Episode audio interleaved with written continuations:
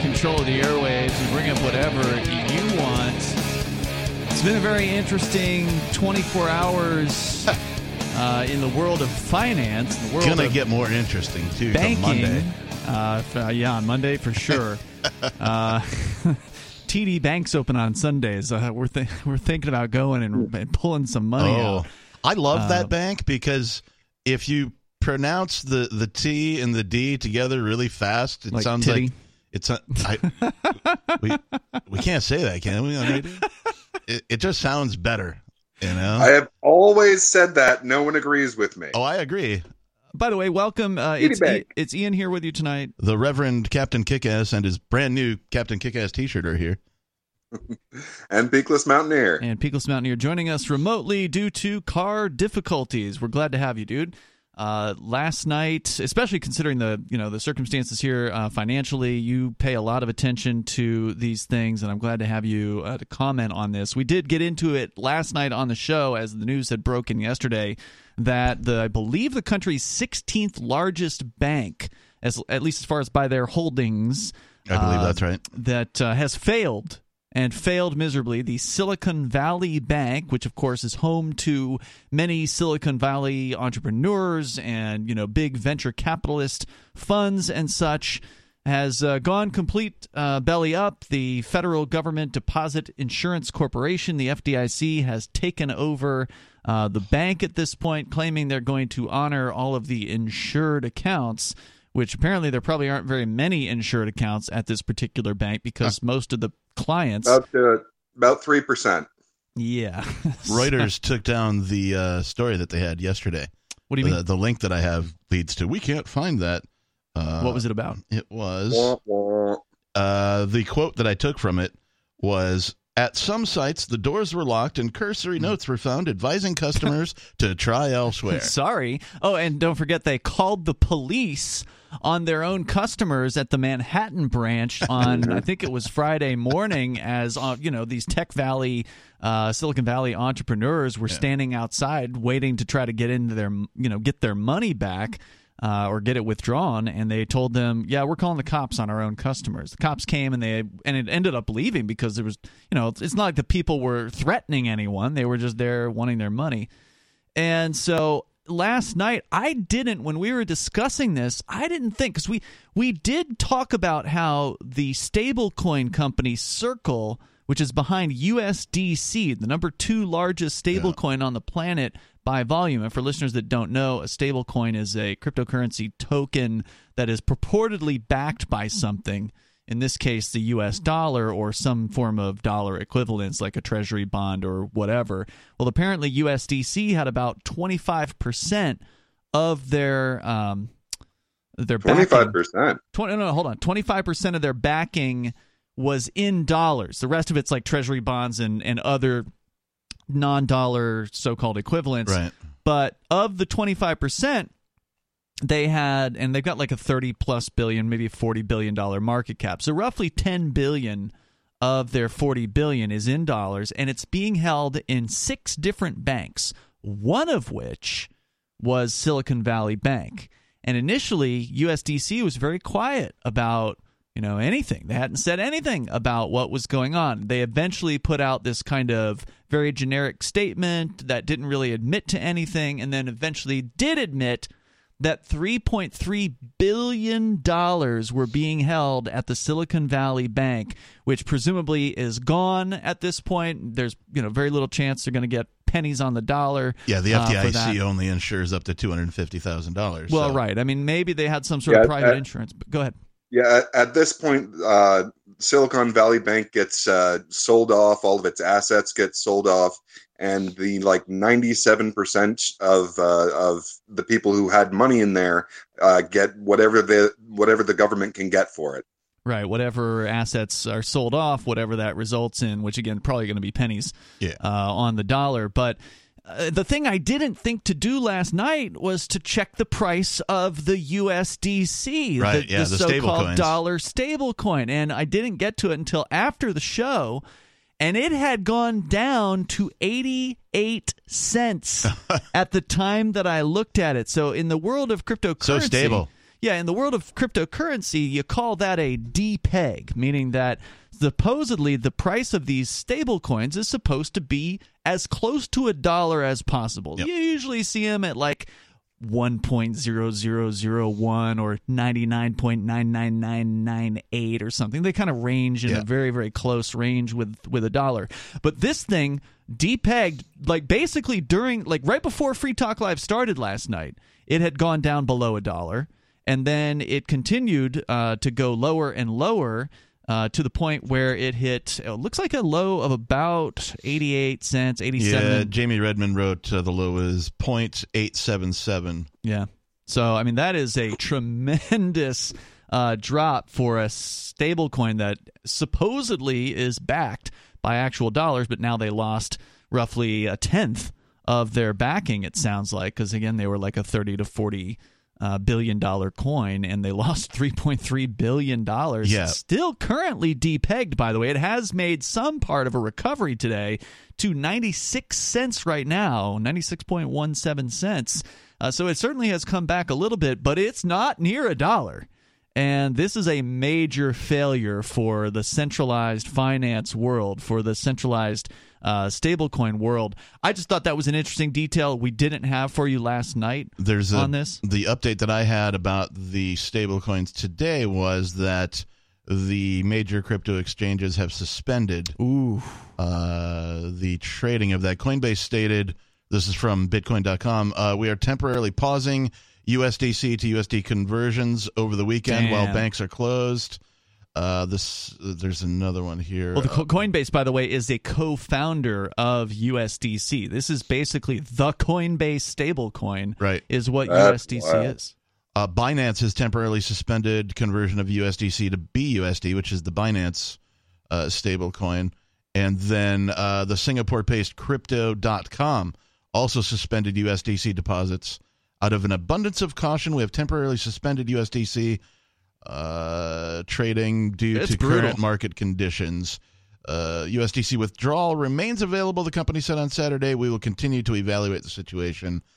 Uh, It's been a tough things go on. uh, couple months here for so-called stablecoins because a few weeks ago the SEC went after Binance Right. and went after Paxos, who was their teammate on their BUSD stablecoin, which was the number three and still is the number three stablecoin by market cap on the in the planet. But it's dropped.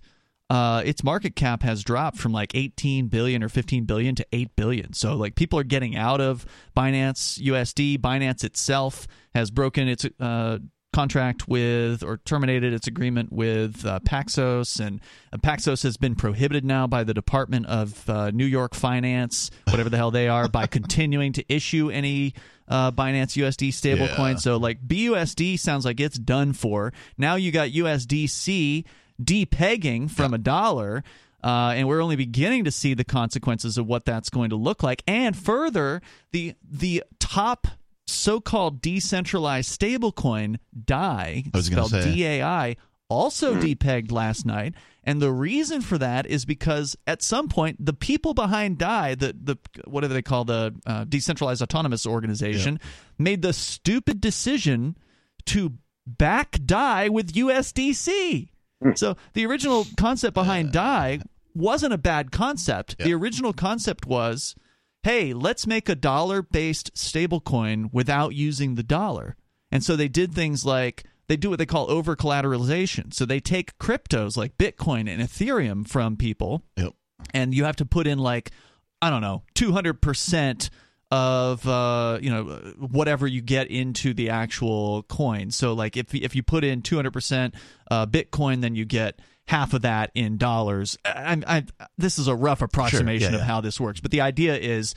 As the price of Bitcoin and these other assets go up and down, if you've got in way more Right. than the normal value, then if it's if there's a drop, it can sort of absorb it's that. sort of the opposite of fractional reserve, right? You have Yeah, over collateralization. over Yeah. uh, twice as much collateral as you need to do business. which sounds fine but then at some point they were like why don't we put some USDC, a centralized stablecoin, behind our decentralized stablecoin? And surprise, right. when USDC went down to 87 cents and 88 cents last night, DAI was also down to 88 cents. The uh, the depegging of USDC caused a ripple effect uh, for five different stablecoin projects. This is mm-hmm. as of mm-hmm. seven hours ago. Uh, GUSD, DAI, Gemini USD, yep, yep, also depegged. DAI, as you mentioned, Frax, F R A X, never heard of that one. USDP, I did, I've heard of that, and USDD are the mm. five that also yeah. saw uh, depegging. It's brutal out there right now.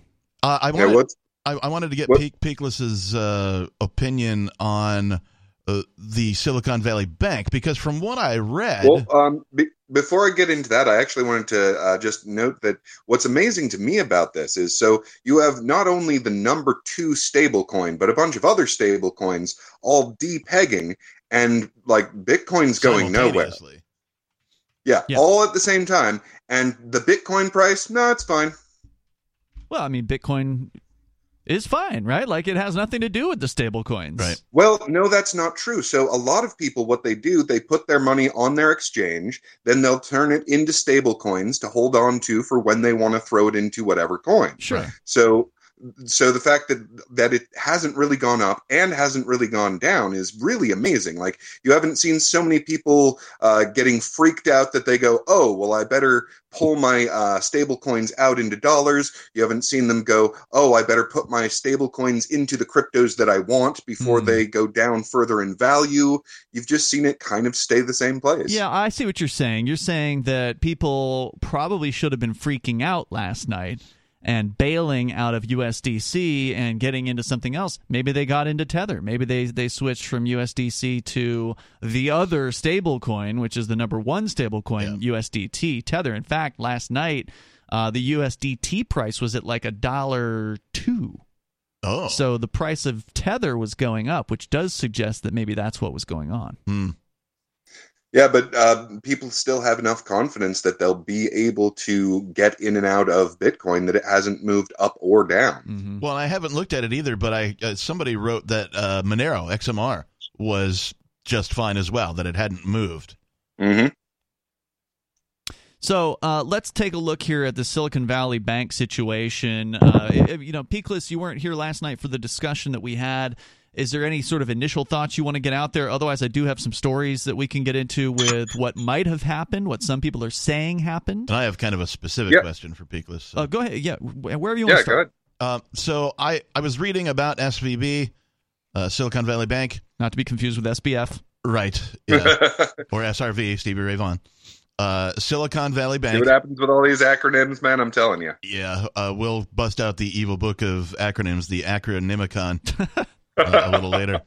Uh, so uh, everything I read about SVB said that they were acting about as conservatively as a bank could, even though their mm. niche market was tech startups. Like they had put a bunch of money into was it bonds, if I remember mm. reading correctly. Yep. And because yeah, and, that and, was uh, like supposed to and, be a conservative, stable move for the bank, and it's literally because of the Fed's hike in interest rates mm-hmm. that this has occurred. So if you can, you yeah, know, so walk me great. through that I, as a layman, that's where because... I wanted to. That's where I wanted to get started anyway. Okay. So, um, so here's uh, my understanding of what happened here. So, uh, a while back, of course, they gave us all, you know, a bunch of money, and we had no opportunity to spend it. So, of course, what did people do? They uh, took all that money that the government gave them and they invested. Okay, well, mostly what that means for people is that they put it in the bank.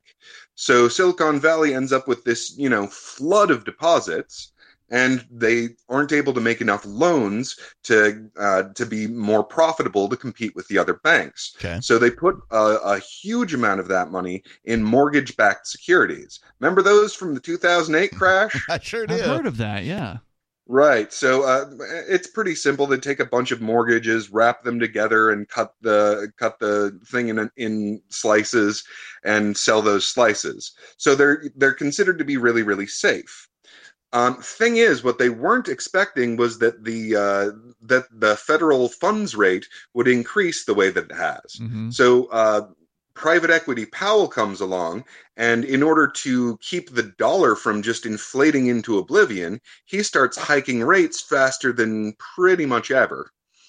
Now, what that means is that treasuries, uh, which is you know a promise that the government makes to pay a little bit more dollars down the line, those go up in value which means that people start moving their money out of bonds, out of these mortgage backed securities, and into treasuries. Because with treasuries, as long as the government exists, they're going to pay you your money.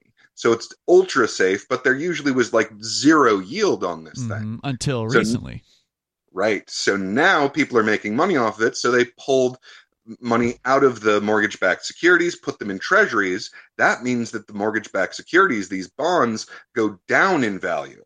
So once those go down in value, now people now people get a chance to spend all their money. So deposits aren't rolling in. If anything, they're losing deposits. Mm-hmm. So this bank still has to make its its bills. It has to pay its personnel and all of that. So uh, they were expected to be able to hold on to enough money to pay all their bills, but they weren't. So they end up selling these bonds at a loss. Now that freaks out a bunch of investors because they they're like, oh, I thought you were holding on to enough money to pay your people, but they weren't. So a bunch of hmm. investors start pulling out of this bank. Now that gets the regulators' attention. So they start looking into this bank and going, "Wait, how much was this that that's on your books actually worth again?" Now that gets a bunch of other investors to start selling their stock in mm. this hmm. bank, and it just uh, it pretty much snowballs from there. So is this, uh, and I'm probably oversimplifying, but it seems to me that it's just a lack of cash. I know we talk frequently right. here on Free Talk Live about how you know there's far more dollars in existence uh, in the ether than there are in the physical world, and there are mm-hmm. or far fewer dollars. Right, like there are not enough physical U.S. dollars to represent all of the dollars that are being spent. And so, mm-hmm. is that what we're seeing yeah, here? Yeah, uh, and I've got uh, uh, thanks to Lyn Alden, I've got some hard numbers on that one. So uh, the banking institutions have deposits of seventeen point six trillion dollars. Now, the, the the amount of money that they've actually held on to is and not invested in things like mortgage-backed securities and treasuries and all that are 3.1 trillion. Now, the amount of actual hard in your hand dollars and and coins that they've got yeah. is less than 100 billion, so 0.1 trillion, less than that. So, yeah, pretty rough. This is Way all less of the than banks 1%. in the United States that you're talking yeah. about combined? Yeah. The uh, story from Yahoo Finance says that the interest rates have soared from 0.25% to 4.5%. So when you talked about the Fed mm-hmm. raising those interest rates, they say it was 1700% in less than a year is mm-hmm. how the mm-hmm. Federal Reserve raised these rates. And then, as you pointed out, the customers were basically saying, well, why do we want to sit our money with Silicon Valley Bank and make point zero zero one or whatever their you know whatever, right, yeah. whatever crap can right. uh, bank savings rate you're going to get when they can go into the U.S. Treasury note, according to this, that offered nearly triple the yield of their uh, SVB's long term bonds. It says your SVB's portfolio of long term bonds yielded an average of just 1.6 percent, and you could get triple that on just a two year Treasury. Well, so it's that, but it's also happening everywhere all at once. So all of the other banks are making the same decision. Mm-hmm. They're going, hey, why should I buy bonds? Why should I buy these mortgage backed securities since I can get an absolutely sure thing that gives me at least a little bit of yield here? Why should I uh, have take the risk that you won't pay your mortgages like you did in 2007? Right. Okay, so so all these other banks are also moving this money into treasuries instead of these mortgage-backed securities. Okay. Whereas uh, Silicon Valley, they're stuck. They already agreed to like a 10 year term on these things mm. so that they could get decent rates on them so that they could compete. So they are stuck in that and they have to sell it as it is. And that's why it says here that they sold 21 billion of bonds at a loss of 1.8 billion dollars. In order to shore up their liquidity, but that led to the run on the bank that you described, where people got caught wind of this and that's why you saw the uh, SVB stocks apparently tumbled 60% in Yeah. uh, pre dawn trading or whatever, and then another 60% after the markets opened. And then Mhm. before you know it, they're frozen and, and taken over by the FDIC. Yep, exactly. The FDIC re- reaches a point where they're like, "Oh, well, according to our math, you cannot ever pay these people back." Mhm. So they stop trading because the the things collapsed, and they say, "All right, we're selling off your assets." I was at uh, dinner last night uh, before. Uh, well, I was here in town in Keene anyway, and uh, I was chatting with the uh, the bartender guy, and I was like, "Hey, if you got any money in SVB, you should probably get it out." And he's like, "I heard something about that. What's that about?" And I said, "Well." It's kind of like with uh, property tax, how you never really own your property, that you're always a perpetual renter uh, from the government, because even after you pay off your mortgage, uh, you still have to pay the government rent, otherwise, they take it away from you. And he's like, Well, I don't like the sound of that. And I'm like, Whether you like it or not is irrelevant. It's a true fact that if you pay off your property and don't pay your taxes, they're going to come and take your property and sell it so they can get their money. Mm-hmm. The same thing happened with the bank because he was asking, Why did the FDIC take over the bank? I said, Well, it's the same thing, right? The, the feds can come in and just sort of take over and decide to run it themselves because they're the Fed, and that's what they do. It's the same thing. These banks don't actually own uh, any of their money. Uh, they are subject to the rules of the FDIC and the Fed in general and the other banks above them. And if the FDIC decides that it's time to take over, they're going to do that, which is exactly what happened. Well, and one of the fun parts of this is that the very regulations that Silicon Valley pushed for in their lobbyists are the ones that are doing them in now. Right. So they pushed for a bunch of regulations to make sure that even fewer people could possibly compete with big banks like them. And now those very regulations are uh, hoisting them by their own petard. Huh. Weird. So government created the problem? Well, the banks uh, empowered government, and now government has turned on the on this bank. Well, one of the big questions, of course, here is the government going to bail out this particular bank? There's a lot of money involved. This was the 16th Yes, largest bank. There's a lot of big tech uh, corporation types that apparently had accounts at this bank.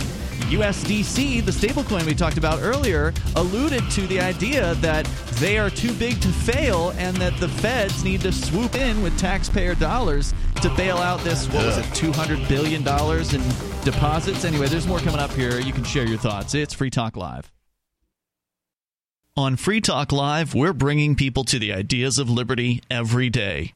From wrestling superstars like Glenn Jacobs you guys really are having an impact, I believe. Like I said, uh, a lot of where I am now is due to listening to Free Talk Live. You changed my mind on some very important issues years ago. to random people tuning in on the radio. I was kind of stuck in the left right paradigm. I heard your show by chance on a Saturday night. From there, I went on, joined the Free State Project, and become an amplifier. So, I mean, that's really the reason why I amp is uh, because I know that if it wasn't for you guys being on as many stations as you are, I never would have found the ideas of liberty.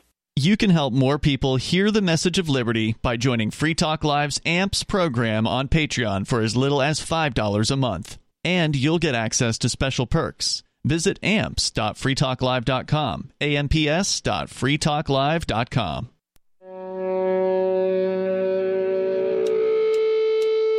It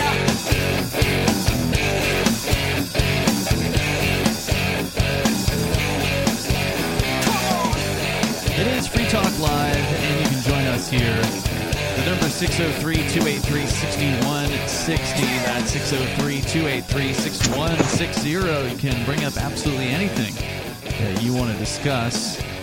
Ian, Captain Kickass, and Peakless Mountaineer joining you. You can join us uh, online anytime over at freetalklive.com. Do enjoy the features you will uh, find there, including our social media platform. It is a Mastodon based system. That means it's self hosted. That means that we're running the thing. We set the rules, and there aren't very many rules except for like don't spam and don't be snitching Right. uh, on the Free Talk Live server. If you're going to be doing that stuff, you're not welcome. But otherwise, your opinions are certainly welcome. At social.freetalklive.com. That's social.freetalklive.com. We've been uh, consulting with Peakless Mountaineer here, who is, I would say, the resident financial uh, expert on the program. He, he, talks a good game. He plays uh, pays close attention to what's going on out there. You're you're already familiar with the details, uh, the ugly details of this Silicon Valley Bank story. Uh, and as, as, we've learned here so far tonight, it had to do with the federal government and their supposed fighting inflation by that they created. Uh, targeting, you know, increasing these interest rates, which apparently resulted in the Treasury bond interest rates going up higher than what this particular bank and probably other banks uh, were earning on their various investments, like you mentioned, mortgage-backed securities and other things that they were investing in. So customers were pulling out their money and going and putting it in treasury bonds and things like that. Well, they didn't have the money to uh, make available to their customers because it actually it turned into a run on the bank. Yeah, a good old fashioned bank run. They right? tried mm-hmm. to sell a bunch of their assets before they could really do it, and then took a huge loss, but they still wasn't enough uh, to cover all of their costs, and so now they're upside down and they've been frozen by the government. The FDIC has stepped in, and you know the mainstream media here. Some of them are saying, "Oh well, you know, don't worry." I've got this uh, Yahoo article that says, uh, "Let's." I believe see. it's pronounced Yahoo. it says, "I'm skipping down to the bottom here. Is there a risk of contagion?" Well, if it sounds grim, fear not. Despite all of the drama, it's hard to see the downfall of Silicon Valley Bank leading to lasting damage across the wider financial sector. Except for, for it's like all of the tech companies. For two for two main reasons. First, banks are extremely well capitalized thanks to strict post-great financial crisis banking rules. Second, few banks have such a concentrated exposure to risky startup companies like SVB. Peakless, uh, what do you think about this? Uh, you know, is this mainstream media p- uh, perspective correct? Is there anything? Is there anything to be concerned about here for anyone else in the other well, banks? And and before Peakless gives his response, I just want to say that uh, at least as long as I've been alive, whenever there's been something in the news that may have, we'll say, catastrophic effects on on society or whatever, the news has always been like, "Oh, don't worry." Like mm-hmm. every time, like, oh, they think we're about to go to. Oh, don't worry, we're not going to go to, and then we go to war right? Oh, they're not going to drop any bombs. Then they drop bombs. Oh, you know, this financial situation in 2008, right? When this stuff, when, when the cracks first started to be seen uh, before the crash, uh, all of the media that I saw, the mainstream media, was, uh, ah, nah, it, it's fine. Mm. We'll recover. No problem. Mm-hmm. Oh, absolutely. The, their analysis, if you want to call it that, is literally laughable. I mm. mean, okay, so the, they talk about, oh, well, they had exposure to all of these, uh, all these tech startups. That's true. Mm. That had nothing to do with this. Mm. None of this was caused by the tech startups. that The tech startups were doing fine. Yep. It's that they didn't have enough money to cover their costs. Right. And oh no, the, the, the other banks they're they're very well uh, financialized. So the the line here is the uh, 250 billion dollar line. Uh, uh, but here's the thing: the top four banks uh, you know, uh, Chase Bank or J.P. Morgan, uh, uh, Bank of America, like all of these are doing the exact same thing. They also don't have that much money because because here's how this works: they print an unbelievable amount of money.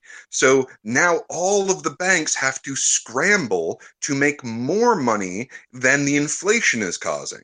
So they can't hold on to enough dollars to actually pay all of their depositors or even come close. Right. And in this case, they can't even pay their own staff without having to sell their investments because all of a sudden, oh, well, I had no idea that we would actually fight inflation.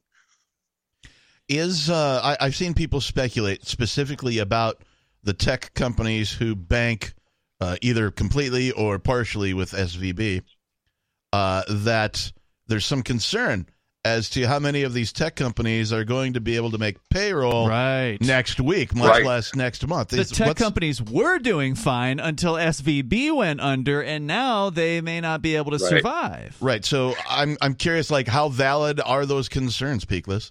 Extremely.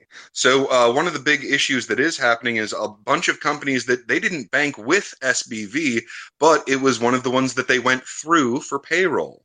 So there are Mm. companies now that like, well, we were going to fire people, but now we can't afford their uh, uh, severance pay Jeez. and and there were a, a, a bunch of ones that like uh, let's see what was the other thing but yeah so they they can't afford to fire people they can't afford not to fire people because they can't get at their money to pay them Right. for the work that they've God. done now that SB, uh, svb has crashed Do we have any names of who these companies are? Like some, are there some biggies we would all know about? uh, none that I- none that i know of Okay. it's it's haven't seen a tremendously common Yeah.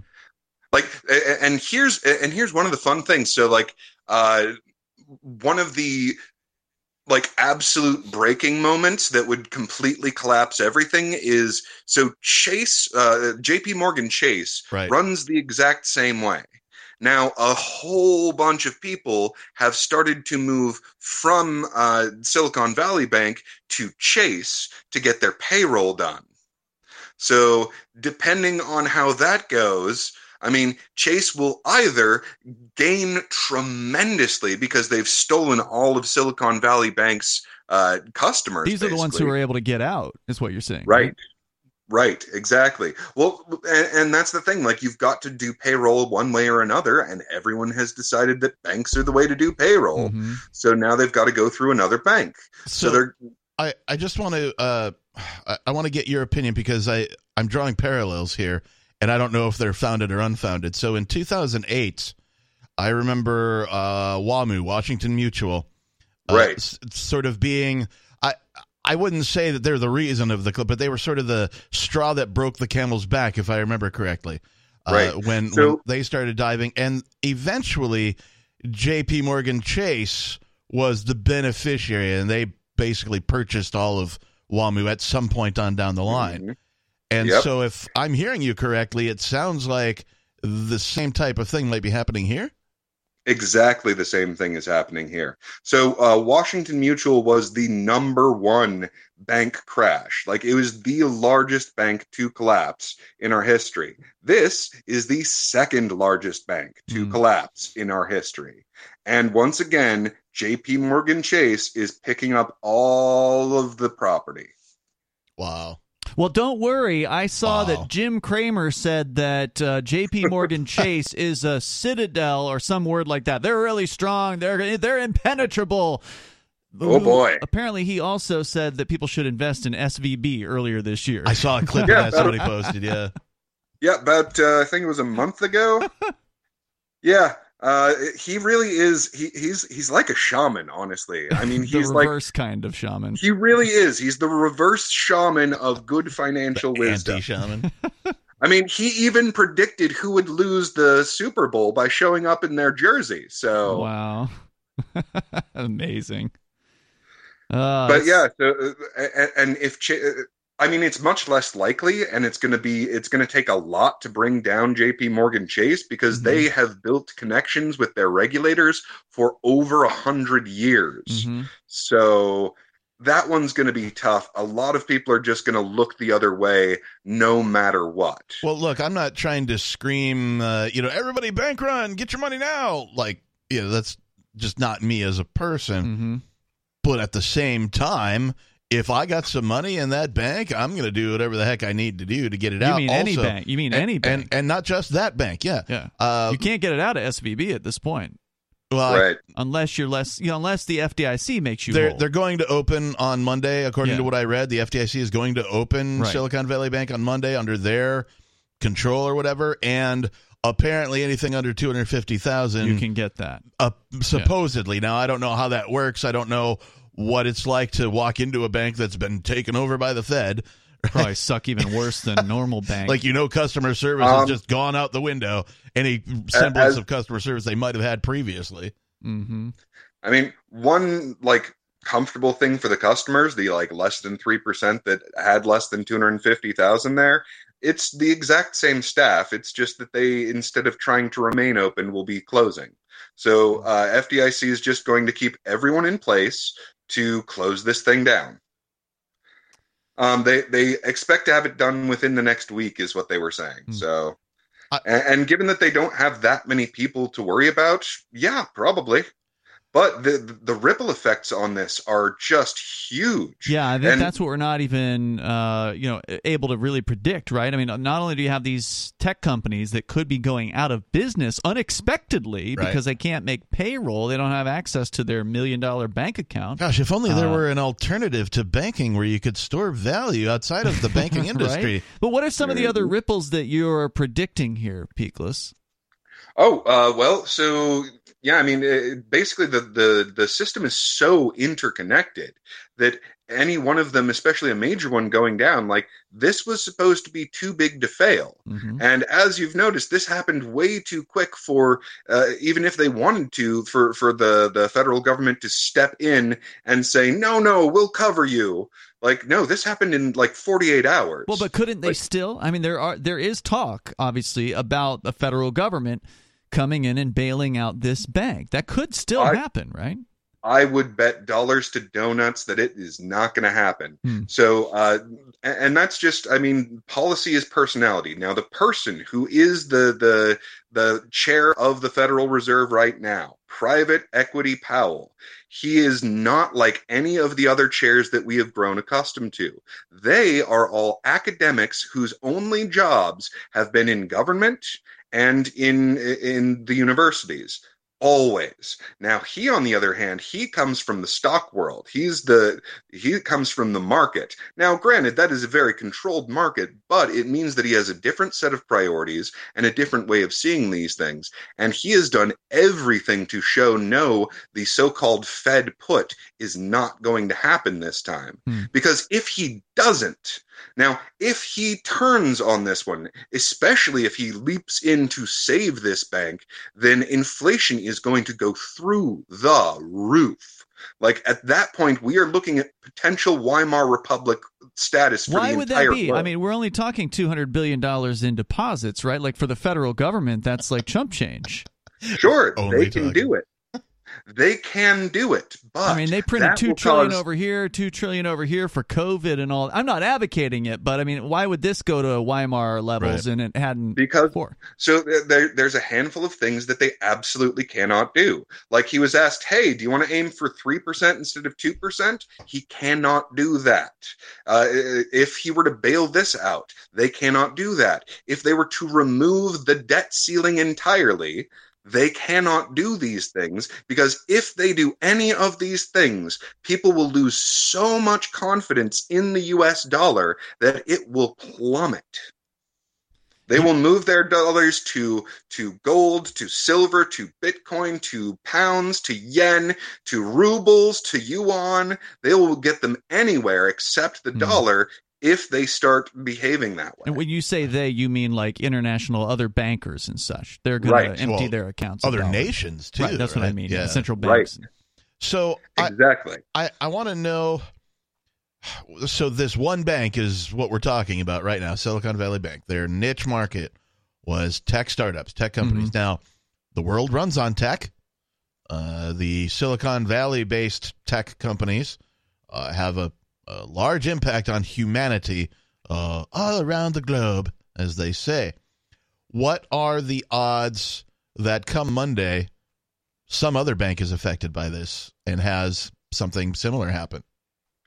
Almost impossible to tell. Well, we've already seen there was. I don't have the headline in front of me right now, but here it is. Uh, Daily Mail says in their headline that First Republic, Pac West, and Signature Bank stocks are down by 50% on Friday on this particular news. So you're already seeing some pretty big bloodletting in the world at the least of the stocks of these banks. What that's going to lead to monday you know a lot of these banks are closed on the weekends right, so like is there are there going to be lines of people at the teller come monday at these other banks that are ready to pull out their funds? Well- and i wouldn't blame them if there were. Right. Are are banks like I know the United States is mm, weird, but like bankers' hours Monday through Friday, nine to five, right? Mostly. Closed on the weekends. Some are on Sat. Some are open Saturdays, and the Occasionally, rare- like- the rare bank is For- open Sunday. Right, but for the consumer deposits, right? They're they're not open for Mm-hmm. You can't get a loan or whatever. Yeah, they're not, and they're not open for like the stock market, things like that. Mm-hmm. Um, so, do the rest of the banks around the world follow that suit? In other words, are Yeah, banks generally outside of work. the U.S. able to take any actions to insulate or protect themselves from fallout from this now before Monday, or are they all sort of just waiting for Monday to occur? Um, for the most part, there's very little they can do because they've locked themselves into all of these bonds and treasuries that they can either get rid of at a loss now or they can hold on as long as they can keep paying their bills. And then when those come due, they'll be at a profit. But that's it's really up to the people now. If people are shaken up enough about this, then they start Oh, we Oh. have uh, a frozen peakless. I don't know what he was saying. It's not even there. that cold out. Yeah, it's strange because I think we still have internet access, so it must be I over hope so. over there on his end. The video feed looks Uh, live. I'm so. sure he'll bump uh, jump back in here.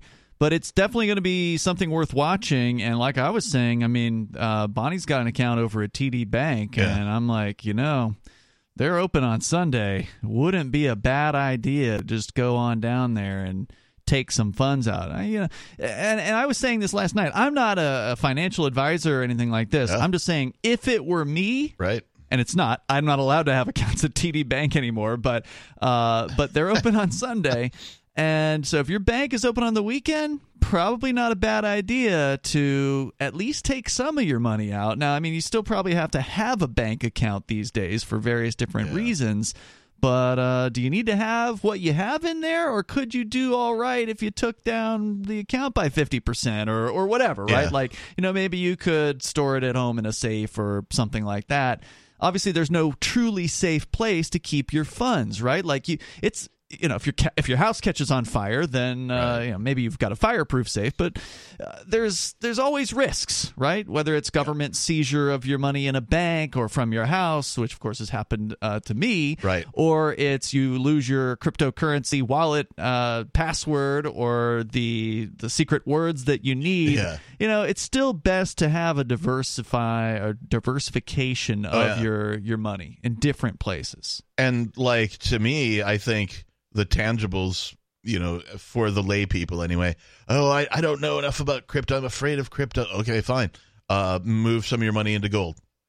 You know I- Sure. I, think that the tangibles are where it's at. Uh even you know odd stuff like uh you only think of like prepper type stuff or post-apocalypse stuff. Move some money into stuff that you could resell later. Ammunition Mhm. always a good tangible product that you can Holds its value. resell holds its value Yep. just fine um Alcohol, cigarettes, Yeah. toilet paper. you know uh, uh, Toilet paper takes up a lot of space. though. okay but yeah, consumables Yeah. certainly if if you can afford to do a little stock up now now might be a good time to do it we don't know what's going to happen on monday i am very concerned about what is going to happen on monday morning uh, with banks just in general I want to know who the the victims are here.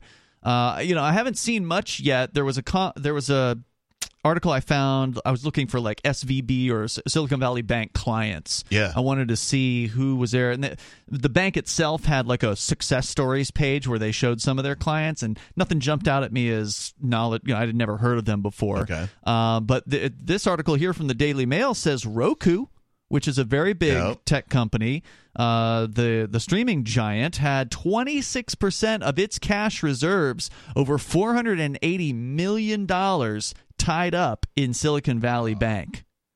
I mean, I'm almost reasonably certain that not every, but a whole bunch of the early uh, disruption apps, um, you know, Uber, for example, uh, Mm-hmm. would have at least had some business dealings with SVB. Yeah.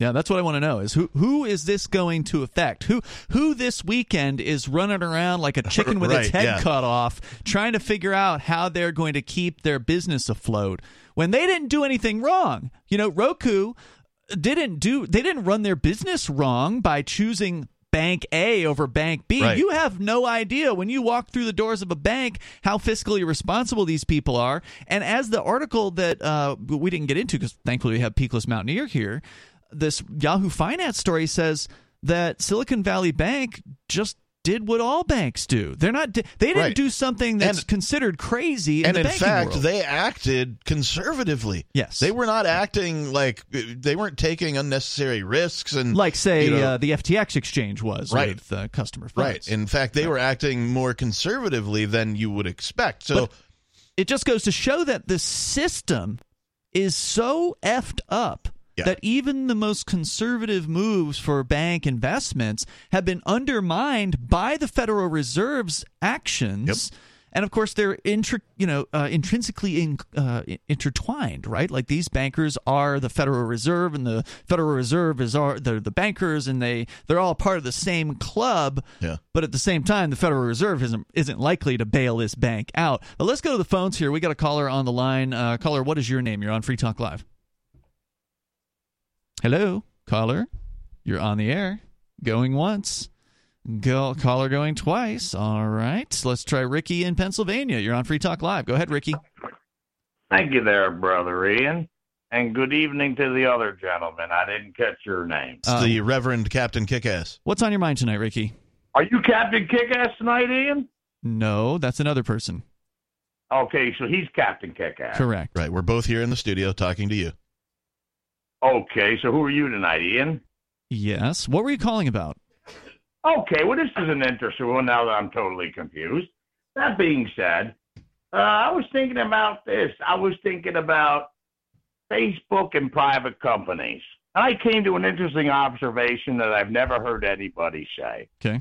Now, one of the things about Facebook is they are totally, definitely not free speech. All they'll ban you in a second for the stupidest reason. That's And you know what their answer is? Well, we're a private company. We can do that. Yeah. That's okay, true. Fine and dandy. I understand that, but here's the problem. Here's a conclusion I came to. Facebook is on the New York Stock Exchange. Plus, their stock is public and also publicly traded. Anybody can buy it. Mm-hmm. Anybody can trade it. It's not private stock, and you can't have it both ways. It's one or the other. No, it's So a private not company. A private company. It's a private company that offers its stock to anyone who wants to buy it. Right. It's public stock, not private stock. You can't have both. That's completely illegal. That doesn't mean they're not a unethical. private company. They're still their own company. They still, you know, make decisions without consulting their stockholders every day to find out what the stockholders think. It's just you have the ability but- as a public, uh, publicly available stock to purchase and trade and, and things like that. I mean, are you Right, suggesting that the federal government about. should regulate Facebook? Or take over it completely and run it themselves? Well, here's something to think about. I have an answer to that. But when you said about stock, see, when you have private stock, that means all the stock has to get approved by the board of directors. hmm You know, that's something to think about. That's not the case. And as far as Facebook being regulated, uh, I think the problem is most of all is their answer is Is what? they uh, they're all about money and advertising. That's the whole follow act. You know, nothing else matters, Ian. All right, well, don't use their service then. Thanks for the call. The number here is 60. I don't use it. I haven't been on Facebook for five years. Yeah, I still use it. I don't miss it. The number is 603 283 6160. You can join the show here. Hour number two is on the way. If you want to weigh in on the banking situation, feel free or whatever.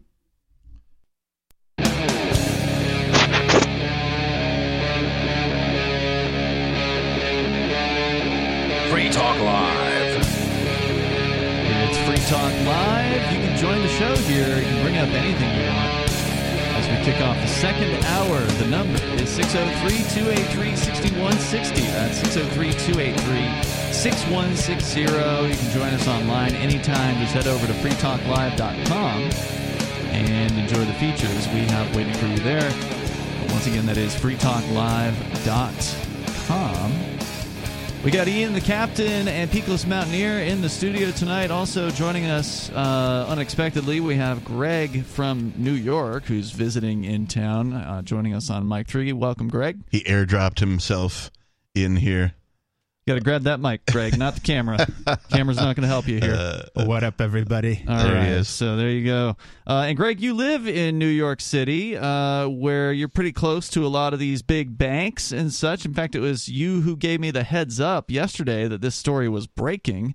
Uh, so you've been following it for uh, for a little while, I guess. And uh, we do have, as I said, Peakless Mountaineer back. He's weighed in in the first hour. But Greg, you just asked before we came back on the air why did this or you wanted to know you wanted to know if we wanted to know why it happened we've been discussing that but what did you have to say about it Oh my goodness. Uh, yeah, I'm in the tech industry, and I hang out on uh, sites like Hacker News. you don't have any money in SVB, do you? No, Okay, good. okay No, thank I don't. goodness I, I feel better for you. I no, I build software to be alternative to the banking system. So, no. Um, I will say this though is that uh, this is a great example of the federal government having an outsized influence on our economy. In this case, what they did is raise interest rates. I mean, everybody knows this. This is not like a you know Yep, this was big thing. news last year. And if you look at any mainstream analysis of why the Silicon Valley Bank went uh, under, it's because they had bought bonds at a low interest rate back, you know, relatively low uh, compared to what they are now. Right. So when you mark to market bonds like that, um, you're essentially taking a loss. First of all, if they had bought the bonds this year, they would have been higher yield. So those bonds with lower yield are much, much less, worth a lot less now, relatively. And who did that? The Fed, right? So unintended consequences, they want to clamp down on inflation. They say sometimes people can lose their job. Well, they weren't able to do much of that because uh, employment's still high. But what they have managed to do is make sure that a lot of these banks buying the bonds, their portfolios are now worth a lot less. Okay. And so a lot of banks are probably looking at that and being like, okay, you know, our balance sheet becomes lopsided now. We don't want to have a run on our bank. So this is actually a very important thing that I think the federal government will have to start dealing with uh, now. Um, but this is a risk that we haven't seen yet. In 2008, we saw banks taking on risk in and of themselves. But here, they bought one of the most stable things that people would normally associate with stability, which Right. is backed by the full faith and credit of the U.S. government. Except, of course, it's now worth less because the U.S. government decided to put out even more high yield bonds. So, yeah. Uh, They undercut themselves, is what you're saying. yeah, in an attempt to curb inflation. So the federal government, uh, you know, isn't the Federal Reserve per se. The Federal Reserve is a private institution that's kind of inherently tied in with the federal government because they provide the money, uh, the dollars to the federal government. The Federal Reserve is made up of private bankers. So essentially, they're kind of, it seems like they're screwing over their buddies in the banking business, or at the very least, the Silicon Valley Bank and any other banks that, that got into these bonds at the lower rates. And they're just going to maybe let SVB fail and let whatever the fallout is that comes from that happen in order to protect the dollar's sanctity or the federal government. Is that I don't what's think going on here? it's going to fail. I think that the private market will step up and buy the distressed assets of the bank, which happens a lot. So the FDIC Like JP Morgan Chase, for example. Maybe. Uh, I mean, there's huge consolidation in the banking industry. We know this. And there are too big to fail banks like JP Morgan. This one is not too big to fail, but at the same time, it is an attractive takeover target. So it's likely that many of these uh, account holders will actually be fine after Really? having. Well, if another bank comes in mm-hmm. and makes good on all of their these are liabilities that the bank has right? So whenever a bank gives out you know uh, gives you an account that's a liability because realistically you can come anytime and take the money. Mm-hmm.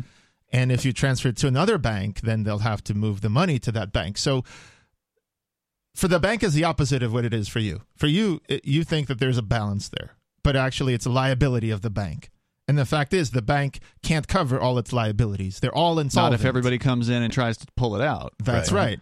And so the whole game is to give you enough confidence to not do that, right? Mm-hmm. And so which is why the SVB CEO earlier, apparently last week or this week, was telling people to stay calm. it's like when they ask Trump, "What's your net worth?" and he's like, "It depends on how I feel that day." there's a little bit of truth to that because sentiment really does affect a bank's uh, rating. And here, so here's the thing: I, as my type of libertarianism, I don't make a distinction between the government and the corporations. Like I'm against centralizing power in any form, uh, and so I don't care if the banks get together and make the Federal Reserve banking system, and Woodrow Wilson decides, okay, a secret meeting, and now we're going to have the Federal Reserve system. Okay, well now we have that. Well, given that, that we have that, they have a responsibility. And Milton Friedman said the same thing, actually. He said, well, given that it exists, it should have bailed out banks um, in, before the Great Depression, and it like was asleep at the wheel. So, given that it exists, it should know about consequences of its actions, but it seems to be just raising interest rates like a cowboy. It's like, well, this is what we're going to do.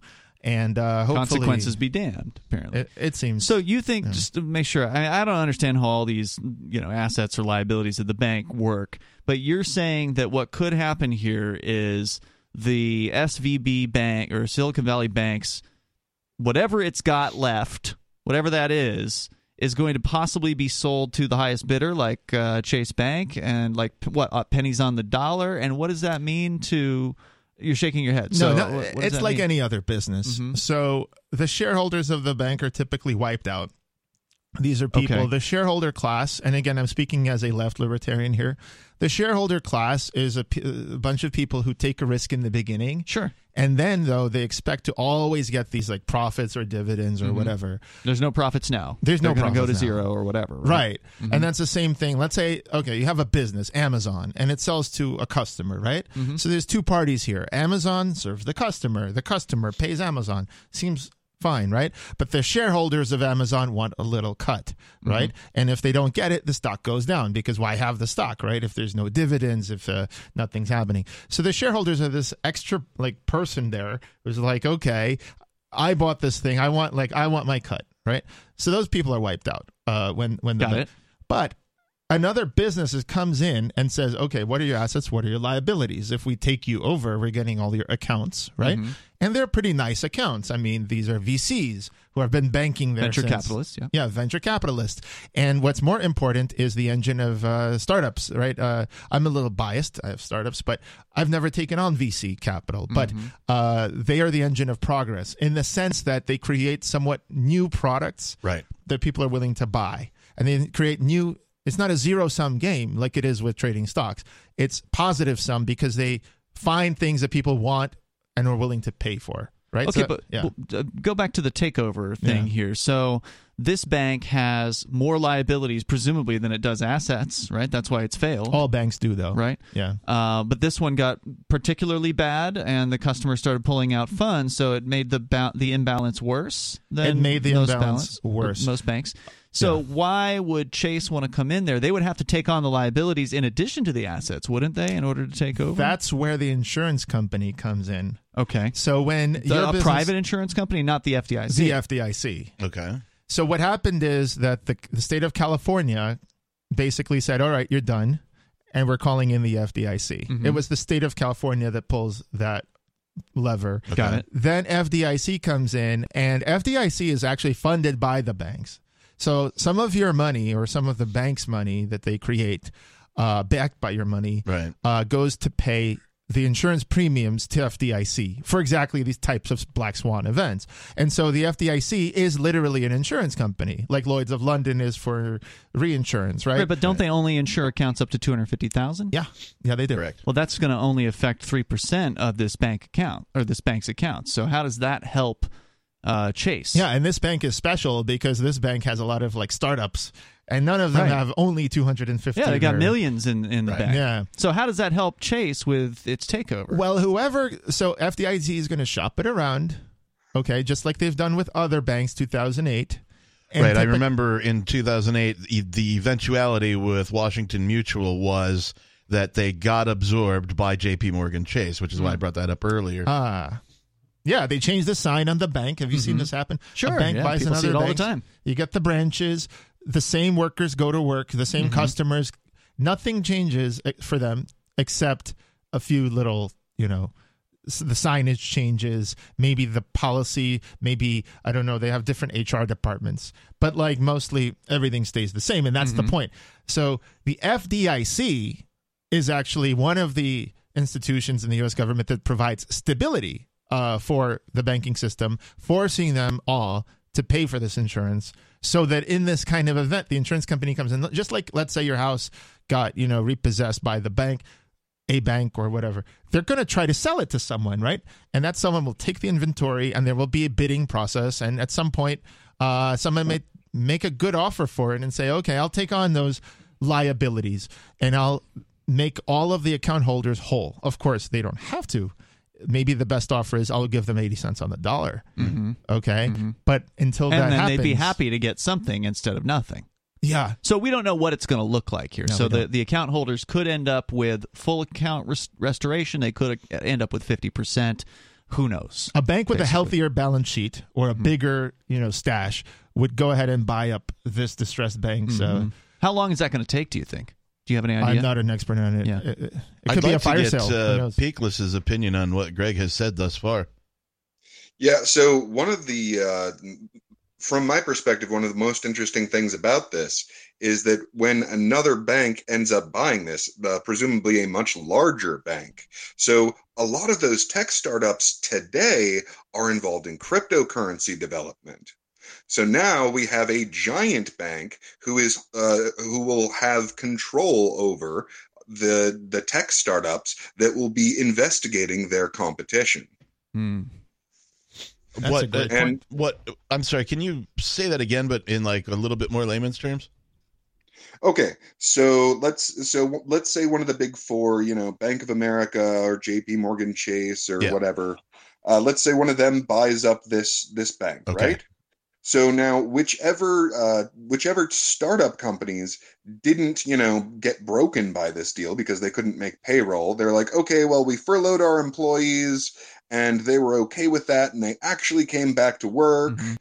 Okay, so now you have these startup companies that are still banking with this bank, only it's under the big four, right? Right. Now, if those startup companies, which a lot of them are, are working on cryptocurrency development, now their bank is their competition. So the, the thing Ah. about cryptocurrency, it's the big competition to the banking system. Right. And the biggest beneficiary, obviously, is the biggest bank. So now, say JP Morgan Chase goes, Oh, I don't like what you're doing. That might actually cut into what I'm doing. So I'm just going to make things a little harder for you. Close I'll their slow account. down this. I'll make this a little bit more difficult. I'll make you fill out extra paperwork. Mhm. And, and depending on how tight of a of a ship you're running, like that might crash the company. Is there an exit for these tech companies with cryptocurrency currently? Like are is there enough infrastructure? Are there alternatives for them to use to run their companies using crypto? Yeah, absolutely. So, number one, stay out of the big banks. Like, unfortunately, a huge number of cryptocurrency companies do not get the fact that they are in competition by definition with the banking system. So, they're acting like they're just some other tech company when no, no, you're trying to steal their meal ticket. A lot At of these banks, uh, the ones that are willing to work with cryptocurrency companies, don't make it easy. Uh, I spoke with a guy that runs a Bitcoin vending machine operation here in New England. He's been following the Crypto Six case very carefully with uh, interest. He's a libertarian, Yeah. and he says it is so difficult. Like he says, you basically you got to know somebody.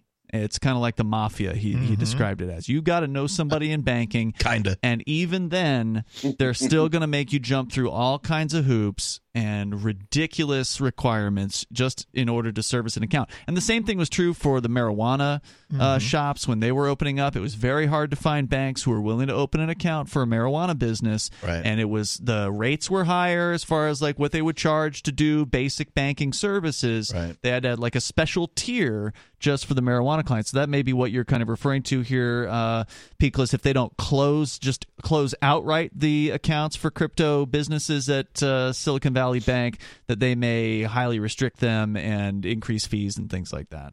Yep, increase fees. Uh, denying them loans is a big one because Mhm. in the business world of today, basically everything runs on paying your loans with your loans. So if all of a sudden your bank will no longer offer you loans, that's another way that you might be close enough to failing as a business that that pushes you over the edge. I want to bring up uh, on this show, on this episode, I want to bring up Intercoin a little bit because I feel like I, I have a lot of experience with this now. Okay. Okay. In the last four years of building crypto. Yeah. Five years now, I should say. It's been five years. So, uh, for people who don't know, I'm Greg from New York. I call in. I have uh, two companies. One is a social company, uh, social networking, which is Web 2, and one is Intercoin, which is builds Web 3. And so the ethos and the entire uh, mentality is very different. It's about decentralizing the power. And essentially, it is this network that runs a smart contract. And all the business logic is verified by 10,000 computers, let's say. So it's very hard to circumvent any of the rules in the smart contract. What's nice about that is you can then, for the first time in human history, have confidence in a program that's not running on your computer that is going to do what you think it's going to do, okay? Or what people say it's going to do. Like Uniswap, right? A lot of people have used Uniswap. This is a decentralized exchange for Ethereum tokens. That's right. Mm-hmm. No one that I know of has ever said, well, if I make this liquidity pool out of the Uniswap factory, right, create this new instance, which has the same code as every other instance, that is going to somehow rug pull me or steal my money or become insolvent or whatever. Because by definition, the code makes it solvent and it's always going to do what it's supposed to do. As opposed to what we're seeing in the banking industry right now. Where Yeah. there's no transparency whatsoever. I mean, you don't know the customers have no idea what level of shenanigans uh, are going on at these banks. And, even if they did, know. they have no control over Mhm. what the bank will do. They can only switch to another bank. And this is the difference between what I say a free market is good, but there's something even better than a free market. A free market is when you choose a vendor and you have choices. Like a landlord. You have choices of landlords, but you still have a landlord. Mm-hmm. This is a new thing. It's an autonomous thing that is not self interested. It's not a landlord. It's not a vendor. It's not self interested. It just runs whatever code is supposed to run. Right. And so you can trust it to do the thing and not act in its own self interest. It doesn't need to skim a little bit off the top. It doesn't need to make backroom deals. It's just a thing. And so if free market is choosing a landlord, and that's good, and let them compete, this is better. This is open source. Uh, software that for the first time you press a button and it creates an instance for you with the exact same code as every other instance. And then people can audit it, vet it, and say, you know what, that's good. So these protocols, whether it's the web 1.0, HTTP, or whether it's 2.0 or 3.0, um, it disrupts these centralized entities. Like back when the web came out, there was America Online, there was CompuServe, there Yeah. was, you know, right? But you had to make a backroom deal again, uh, be in the good graces of Steve Case. Uh, it was like the Mark Zuckerberg of the day. Uh, Steve Case ran America Online, so you had like keyword New York Times, and if they didn't like you, they could kick you off. Yeah. Versus the web, which is like if they kick you off, it's your web server. You just like put another one out there. It's permissionless. It routes around uh, censorship for the most part. mostly. the unless most. the federal government goes to the domain name uh, provider and then rips your domain out from underneath you. But How there's- often has that happened? It, But yeah. it does happen, uh, but there are people that are working on uh, decentralized Yeah. alternatives. Unstoppable domains, for yeah. example. That's right. Oh, we're talking to them next week, by the way, about Nice. yeah. You want Nice. unstoppable communities. I, I I looked into it briefly. I bought a domain uh, for it's Captain Kickass, and but I've done nothing with it. I just have it, and like everything was like, okay, you only need to buy this once, and it's yours. And I was like, well, okay, I'll figure it out later. And I haven't delved into it yet. And that's the difference between Web 1 and 2 and Web 3, ideally. So, Web 2, you still need a landlord. Typically, you're on, and you guys know this, like if you're on TikTok or if you're on Instagram or YouTube, you could get kicked off if you're on Yep. deep Our friend uh, Breaking the Flaw, Joe, just got kicked off of YouTube, I think yesterday. His channel's gone. Uh, Yeah, people complained about it. They got him taken down. Uh, luckily, he is on Odysee, so you can follow him there. So if you were looking for Breaking the Flaw, that's what happened. Break it. That's the thing. People said they when they love uh, what drives capitalism, they say, "I built it, I own it," And but if you take it to its logical conclusion, you own it even when it's become bigger than you, and it be it's a public forum for the public. You still own. Think about that. Privately owning a public forum, right? So there's a little mismatch there. So I like the idea of I built it, but I don't own it. You think, okay, so what do I get out of it? Well, Yeah. cryptocurrency takes care of that with utility tokens. But the idea, so it used to be I built it, I own it, I sell the shares, and then the shareholders own it, and then the shareholders get to say how to run Disney World or how to run the thing, right? With utility tokens, that's not the case. The utility tokens is like if I sold Disney dollars to all the park members and there was only me or rather only Disney World vendors and customers. You cut out the shareholders, which is what I was saying before. Okay. That's a new world where there is no private ownership of that activity. Filecoin is a great example. Filecoin there's just a market of providers and customers and there's code that run that, that is in between there is no middleman there's no uber that takes 50% of your revenue Right. for a few engineers I think that uh, a lot of people like the idea of cutting out the middleman, and that is ultimately what cryptocurrency has been able to do to the world of banking. Is you know we don't need the banks anymore; those Right. people are out.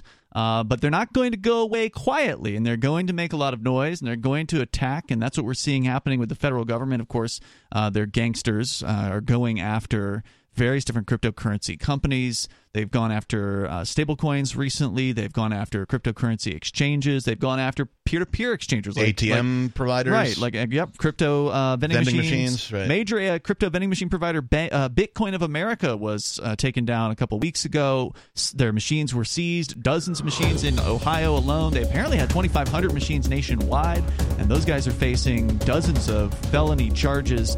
So, like the the banking system and the system are going to fight this because they know that this is serious competition to their oligopoly. There's more coming up here. If you want to join the show, the number is 603 283 6160.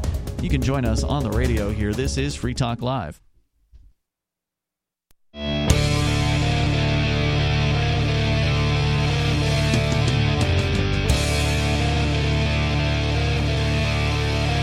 Free Talk Live. Phones are open here if you want to join us. Uh, it doesn't have to be about the bank failure of Silicon Valley Bank. We've certainly spent the first half of the show on that and the various different potential ramifications of that. The you know the uh, the ripples that may be coming off from that. What's going to happen? What other failures may cascade I away from this one? something to talk about if you need a subject. Yeah, well, well I'm happy to get to that here. But actually, Jet's been on the line uh, for a little bit, so Let's I want to get to the calls uh, here. The number 603 283 6160. We do have Peakless Mountaineer with us uh, remotely. It's Ian Captain and Greg from New York with us here in the studio. But let's go to Jet, calling from wherever he is. Jet, you're on Free Talk Live. Go ahead. Yeah, Las Vegas. Um, do I? Uh, Do me a favor, back off that phone phone. better? You're uh, you're pretty distorted. If you don't mind, hold here, but how's that? uh, go ahead, Jet? Jet. Is that better? Go right ahead, sir. Okay. All right. So I thought that you guys should, uh, since we're getting close to the uh, the magical fraudulent day of taxation, Mhm. I um, wanted to share some information with uh, the audience. First point, I wanted everyone to know that whether they do know this or not, every one of the 535 members of Congress, as well as the president, vice president, know that there is no obligation for anyone to file or pay taxes, Hmm. but they go on anyway. Well, the jury in my uh, Crypto Six case certainly seemed to think so, Yep. and they uh, they're going to try to send me to prison over it.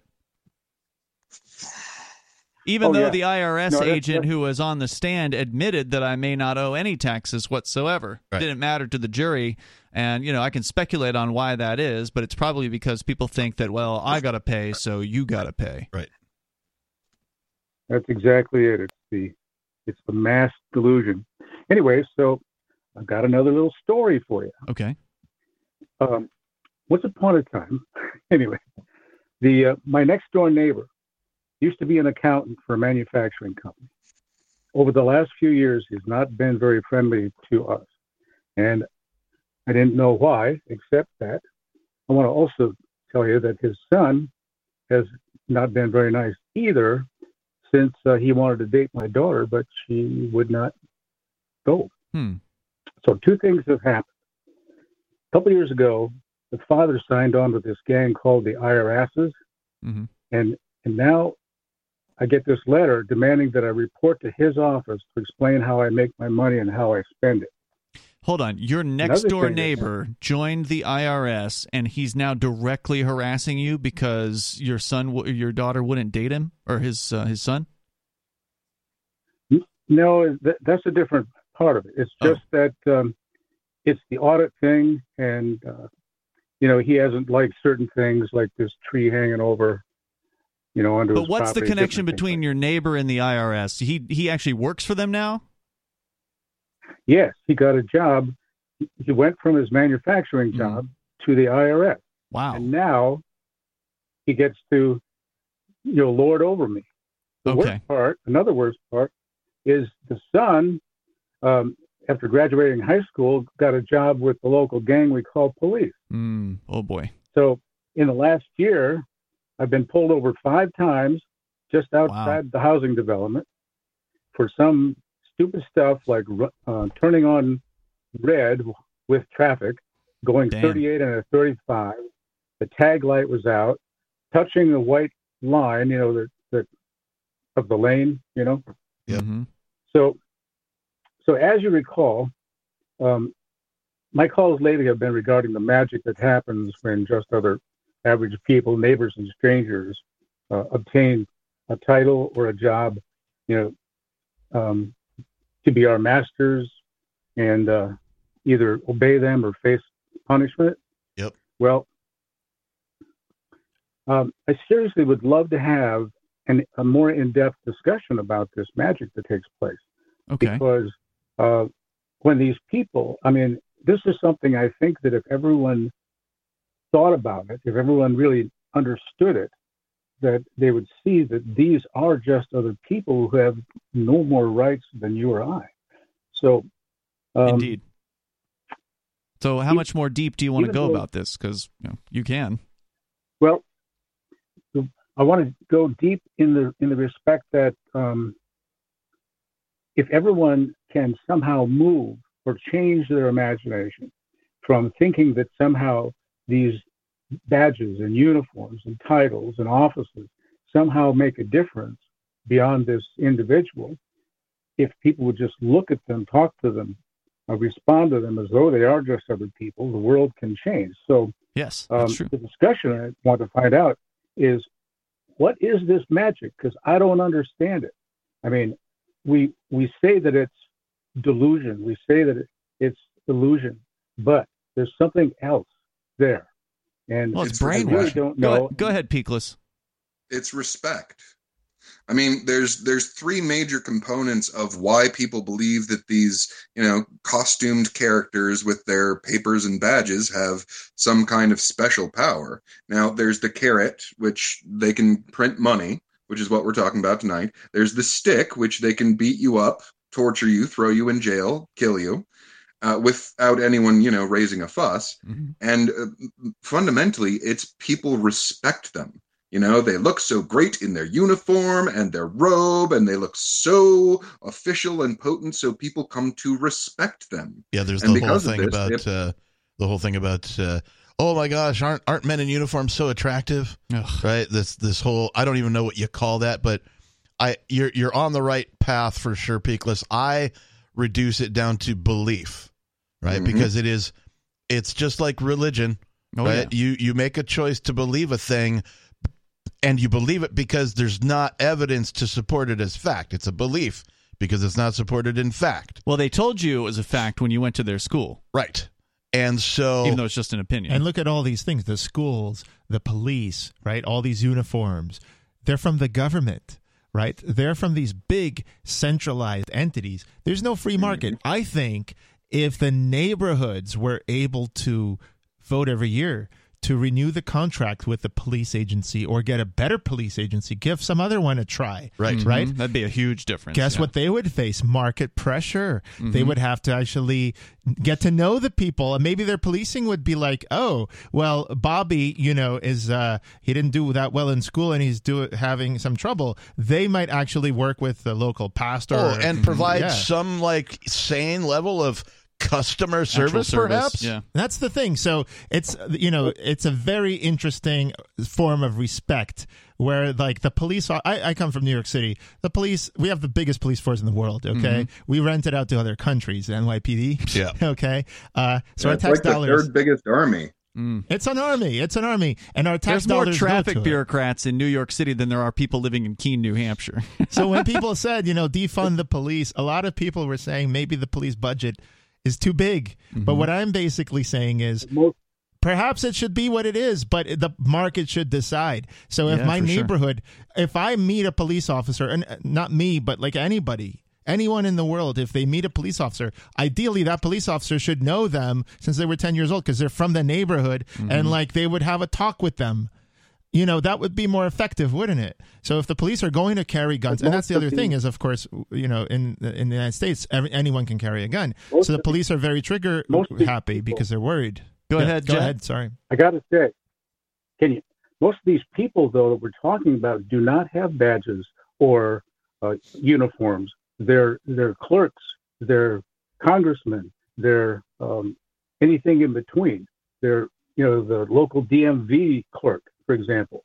Um, well, don't many have the people respect the DMV clerks. I mean, they just Well, well, now hold on. They obviously respect them enough to obey them. well, and they these obey them because they know the men with guns are, get, are going to get called Yeah. if they make a scene. So and and let's Right. Well, I mean, th- so these clerks they send out these pieces of paper that have these magical seals printed into them or Mhm. painted on them, and they go, "Oh, you're part of a big thing with lots of people, some of whom will shoot me." I- go. I so wanna- I'm just this one individual. I better do what this big thing's telling me to do. I want to clarify the term respect uh, in the same way I want to clarify the term authority.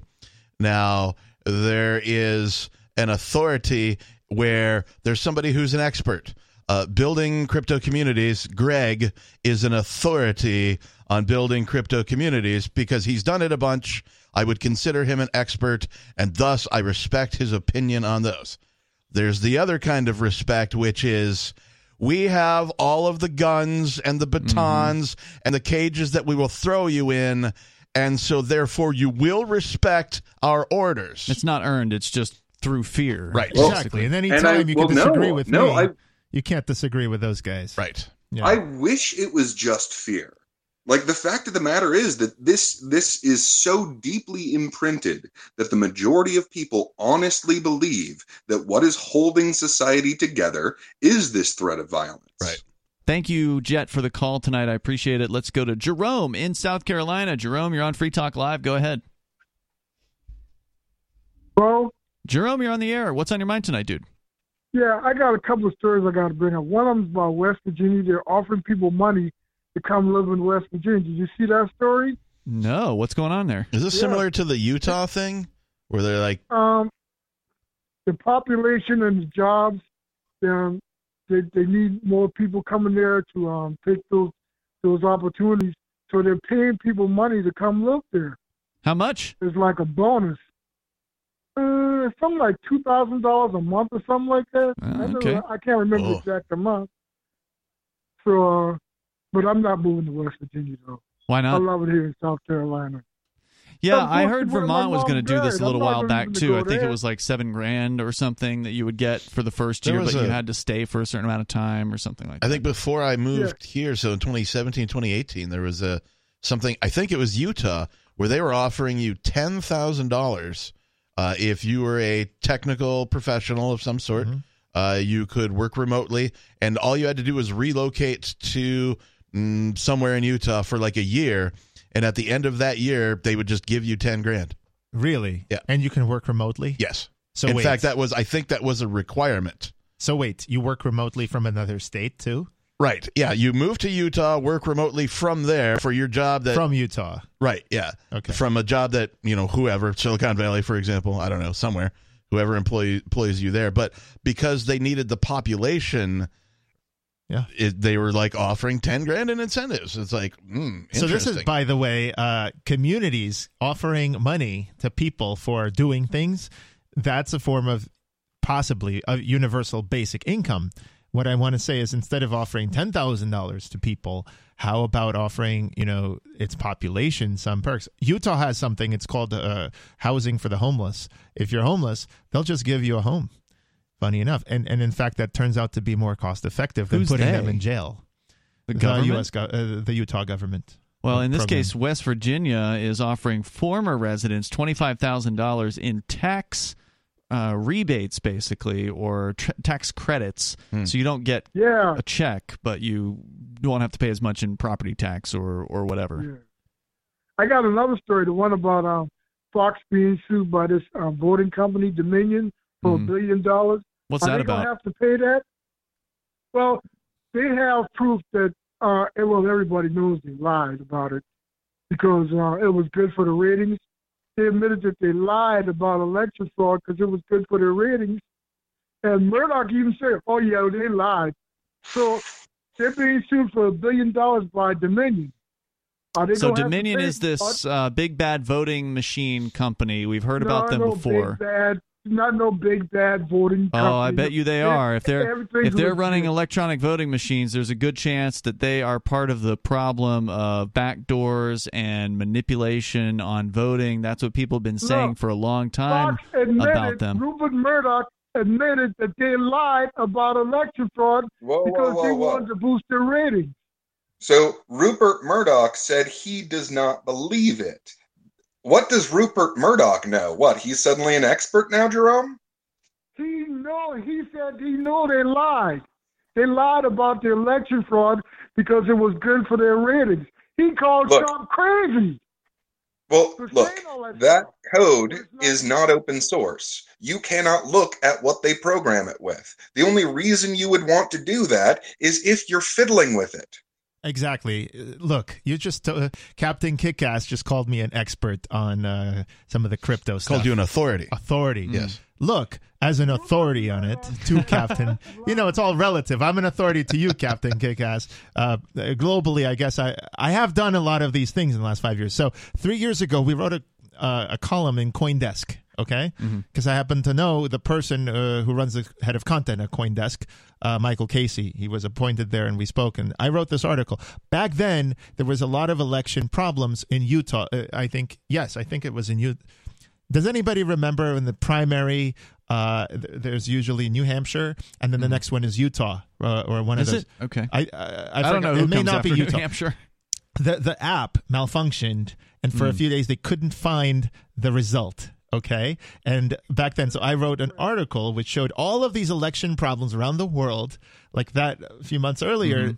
All the Israeli voters' uh, database was leaked, and everybody's Oh, wow. information was. Here's the thing with crypto, you can know it's open source, and that's exactly But you what can you're have a voting system. I know Intercoin is working on that at intercoin.org. Is that right? Yeah, Intercoin. Uh, so people that are interested in actual open source voting projects, that's one of them, Jerome. That's that's what we need to have is where programmers can actually go in and audit the code. Go ahead.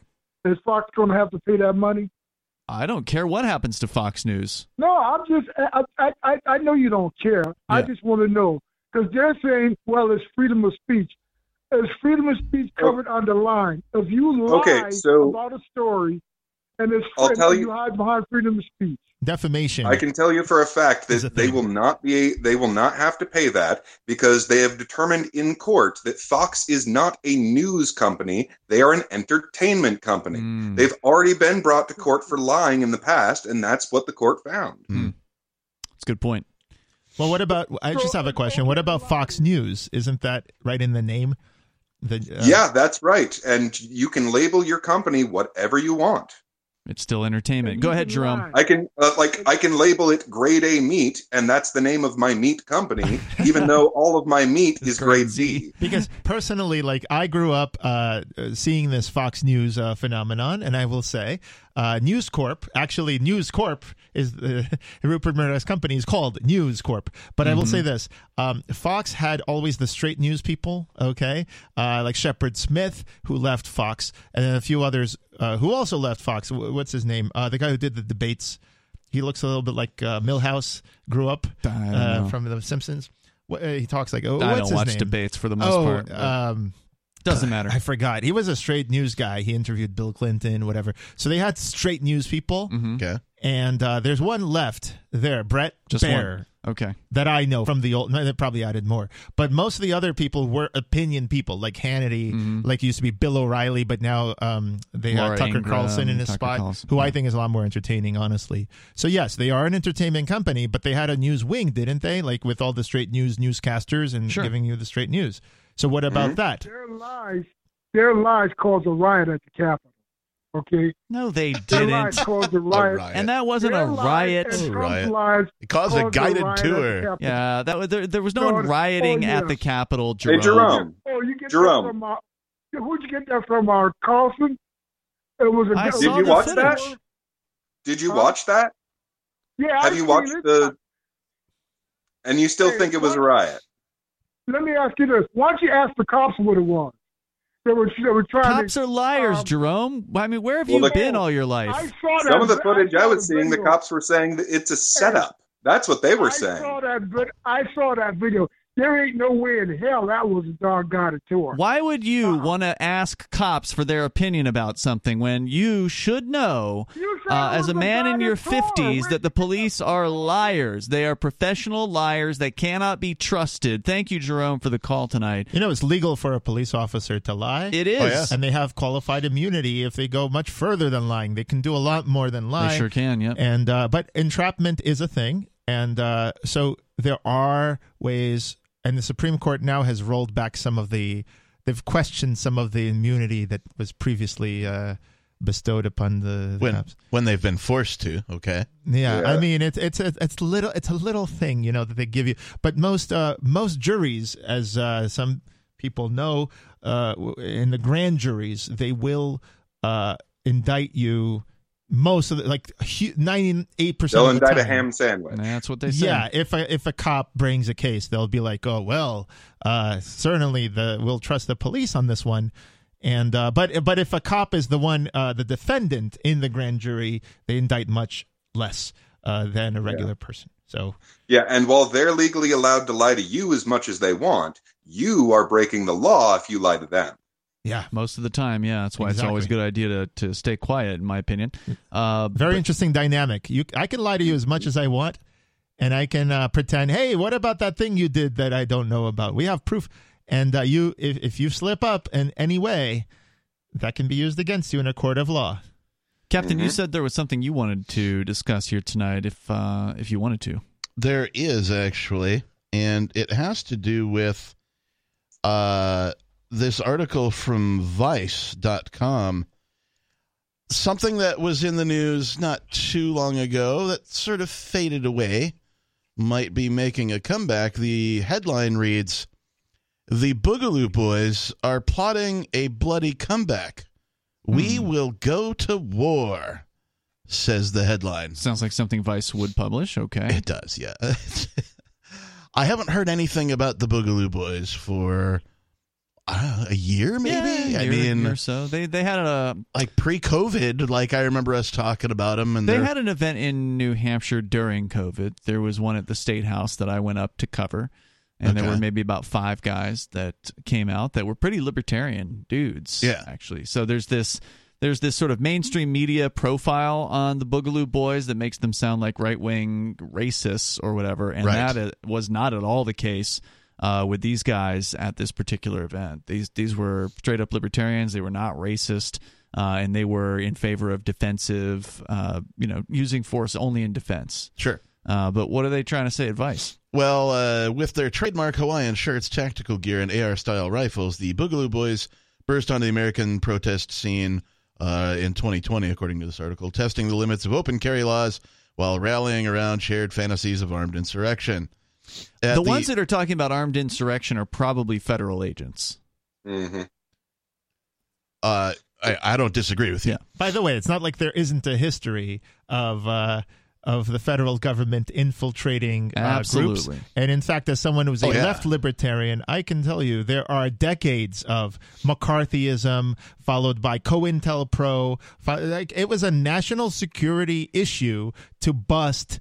Uh, what is it? Lefty uh, professors and lefty uh, uh, uh, socialists. It's like, oh, we can't have that kind of free speech in our country.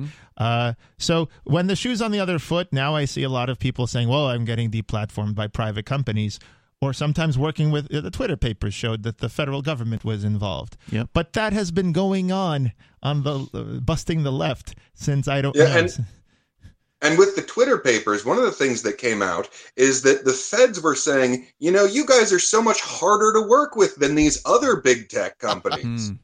and it's like, oh, wait, you mean when you pay them millions of dollars and they take everyone you tell them to off of their platform and they're the ones that are hard oh when they when they suppress direct messages because it contains something that would hurt Biden's chances of getting elected Mm-hmm. those are the ones that are hard to work with And Right. this is why I'm against the centralized control. So, you know, during Obama, they had the, the thing, I built it, I own it, right? Because they had that debate. Yeah. But the thing is, if you own Twitter, if you own Facebook, if you're Elon or Zuck, or if you're Rupert Murdoch, or you're Ted Turner with CNN, right? Or whatever, or Jeff Bezos with buying a newspaper. Here's the thing you're one person. The governments of the world, or whoever, corporations can go and ask you to do whatever you want whatever you can because you can restrict all these private messages if you're an owner of a lake in uh, india or whatever and you own an entire lake nestle can come and say well why don't we just use your lake to dump into i'm against centralized control for that reason of these huge things because the people should be able to decentralize their power There's more coming up here. You can join the show. Hour number three is on the way. You can bring up whatever's on your mind. We'll talk more about the Boogaloo Boys.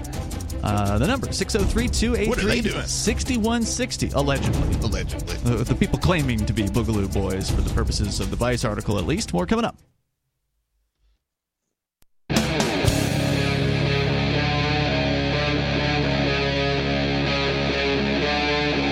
Free Talk Live. It is Free Talk Live. The phones are open if you want to join us here. We're kicking off the third hour of this live Saturday edition. Coming up a little bit later on tonight, Beard Talk Live is, I think, going to come back this week. There were some technical difficulties Technicalities. last week that prevented things from happening the way they normally do. And we believe we have remedied those issues, so fingers crossed. Thanks to our crack team of producers. Hey, I don't use crack. Uh, but uh, we did get the job done, we think. So uh, you'll find out tonight at 10:30 Eastern uh, here on our video streaming platform. So if you're on the radio, sorry, you won't hear Beard Talk live because it is uncensored. There are no FCC censors involved. We don't have the dump machine. uh, You know, it's not active during Beard Talk live. It's video only you can obviously listen to the audio feed, but you have to tune into one of our video platforms. And we prefer Odysee, so just go to watch.freetalklive.com at 10:30 Eastern Time tonight, and you'll be able to see Beard Talk live. And I just want to say while we're on this show, thank you to Free Talk Live for providing us the infrastructure to do this show. Uh, there have been some folks who, you know, I, you know how people are in the chats; they're rude and Oh, you know yeah, that yeah. kind of thing. So there's been some folks like, "Well, fix your damn stream," and it's like, okay, you know, but we do this uh, for no pay. There's Yeah. no money behind this. Uh, it's a completely voluntary thing. So, uh, you know, we appreciate Free Talk Live uh, allowing us to use their infrastructure to do this show. Well, and it's thanks to listeners like Machine Thirty One Twenty Five, who is a diamond level supporter Wow. here Wow. on Free Talk Live, and I believe that is fifty dollars a month. So thank you. Uh, We only ask for five. So Diamond. Nice. Machine Thirty One Twenty Five is doing ten times what we ask for. So thank you so much for the support. Uh, Diamond, or rather, uh, Machine Thirty One Twenty Five is a member of our AMPS program. AMPS stands for Advertise, Market, Promote, and Support. It's a way for you to directly support what we do here on Free Talk Live. Unfortunately, at this time, due to bail conditions and such, I can't touch cryptocurrency, so we can't Right. take crypto uh, donations at this time. But uh, we can still use the centralized banking system as as long as it lasts. uh, so you can donate to that over at amps.freetalklive.com. That's our Patreon system, amps.freetalklive.com. We're going to go back to your calls and thoughts here. Uh, it's Ian, Captain Kickass, Peakless Mountaineer. We also got Greg from New York here with Hey, us. everyone. Uh, but let's talk first to Gigi in South Carolina. You're on Free Talk Live. Go ahead, Gigi. Good evening, everybody. Yes, Gigi. I find it so interesting, and I'm saying this facetiously, and I hope all of our wonderful listeners across this good old US of A are listening. Are we going to find out in the near future that somehow, some way, at some point in time, Dr. Fauci knew exactly what was going on and that people were coerced, and I underline that word, into multiple boosters, vaccinations, and lockdowns of this economy? What do you think, guys? I mean, I think mm, at least the three of us. I don't want to speak for you guys, but uh, I already knew all of that and have Yeah. known that for some time and been telling people for some time. So, uh, do the facts now, uh, you know, support what I at least have been saying here on Free Talk Live since the whole thing kicked off? I think Three yes. years ago. I think yes Mhm. is the my answer. You guys? Uh, my- So- go ahead. I'm sorry, I beg your pardon, I interrupted. No, go ahead, Gigi. Oh, thank you, sir.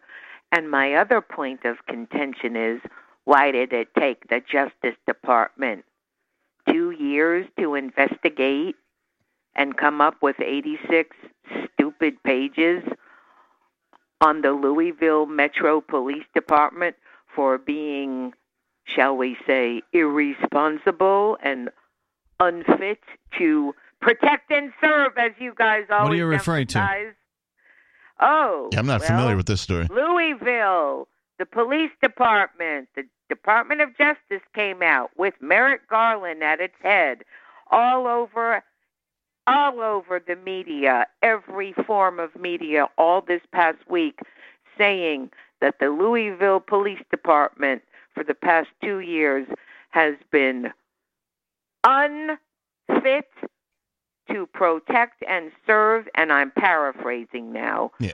Mm. towards black residents and people of color, and they are basing it on what happened with Breonna Taylor's murder. Uh, My question is why should it matter whether Breonna Taylor is black, Chinese, polka dot, or pink?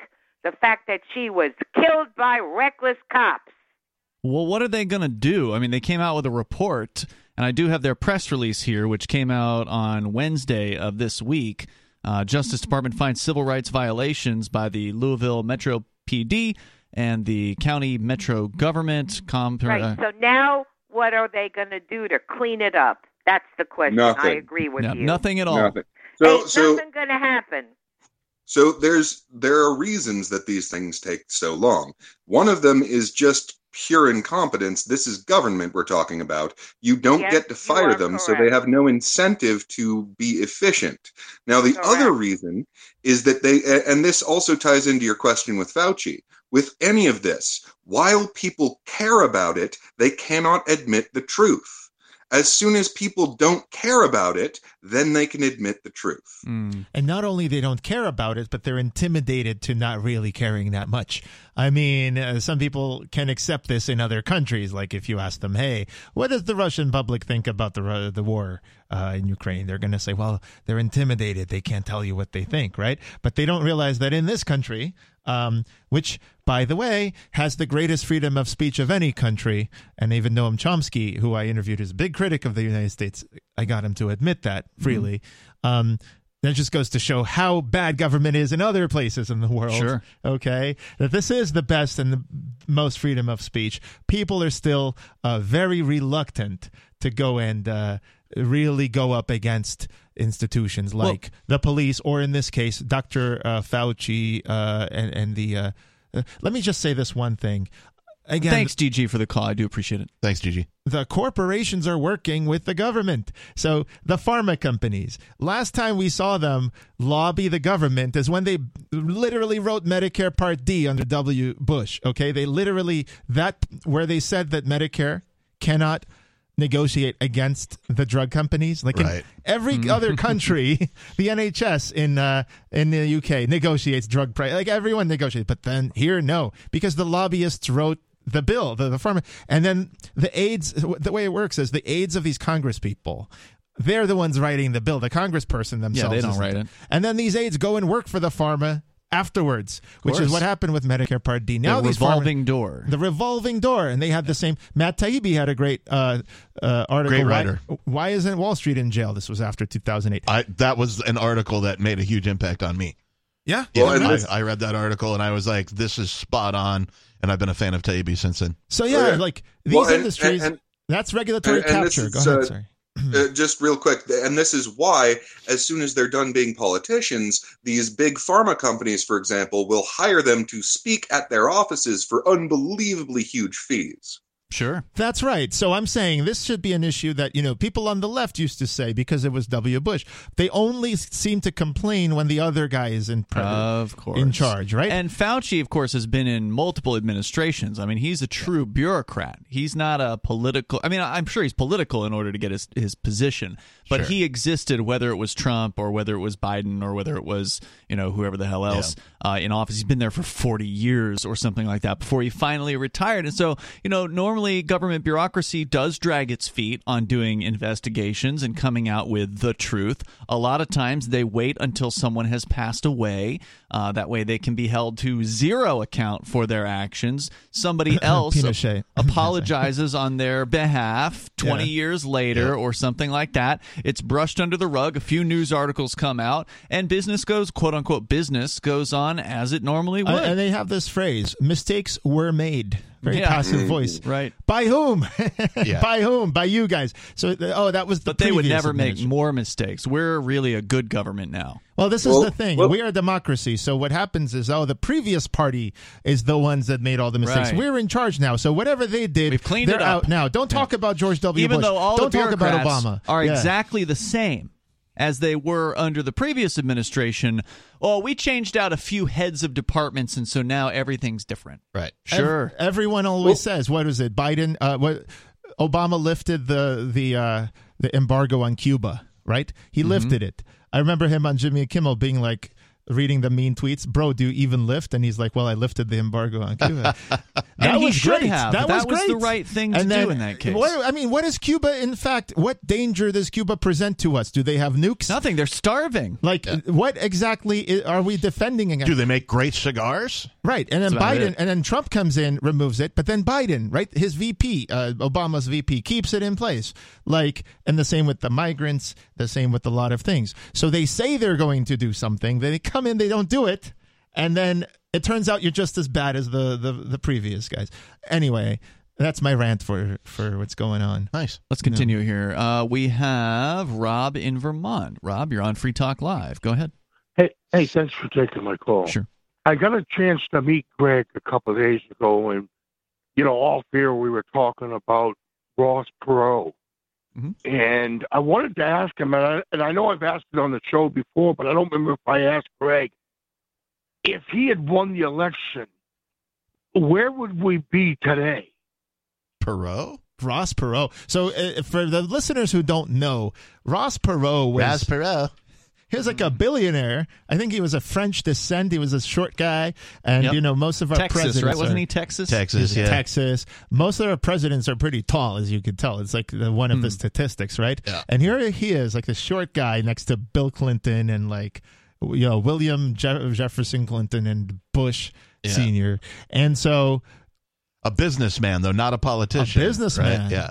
And his whole thing, he was saying the same thing that Trump was saying in different words. He was saying NAFTA's bad. We shouldn't have free trade like we have here. We should.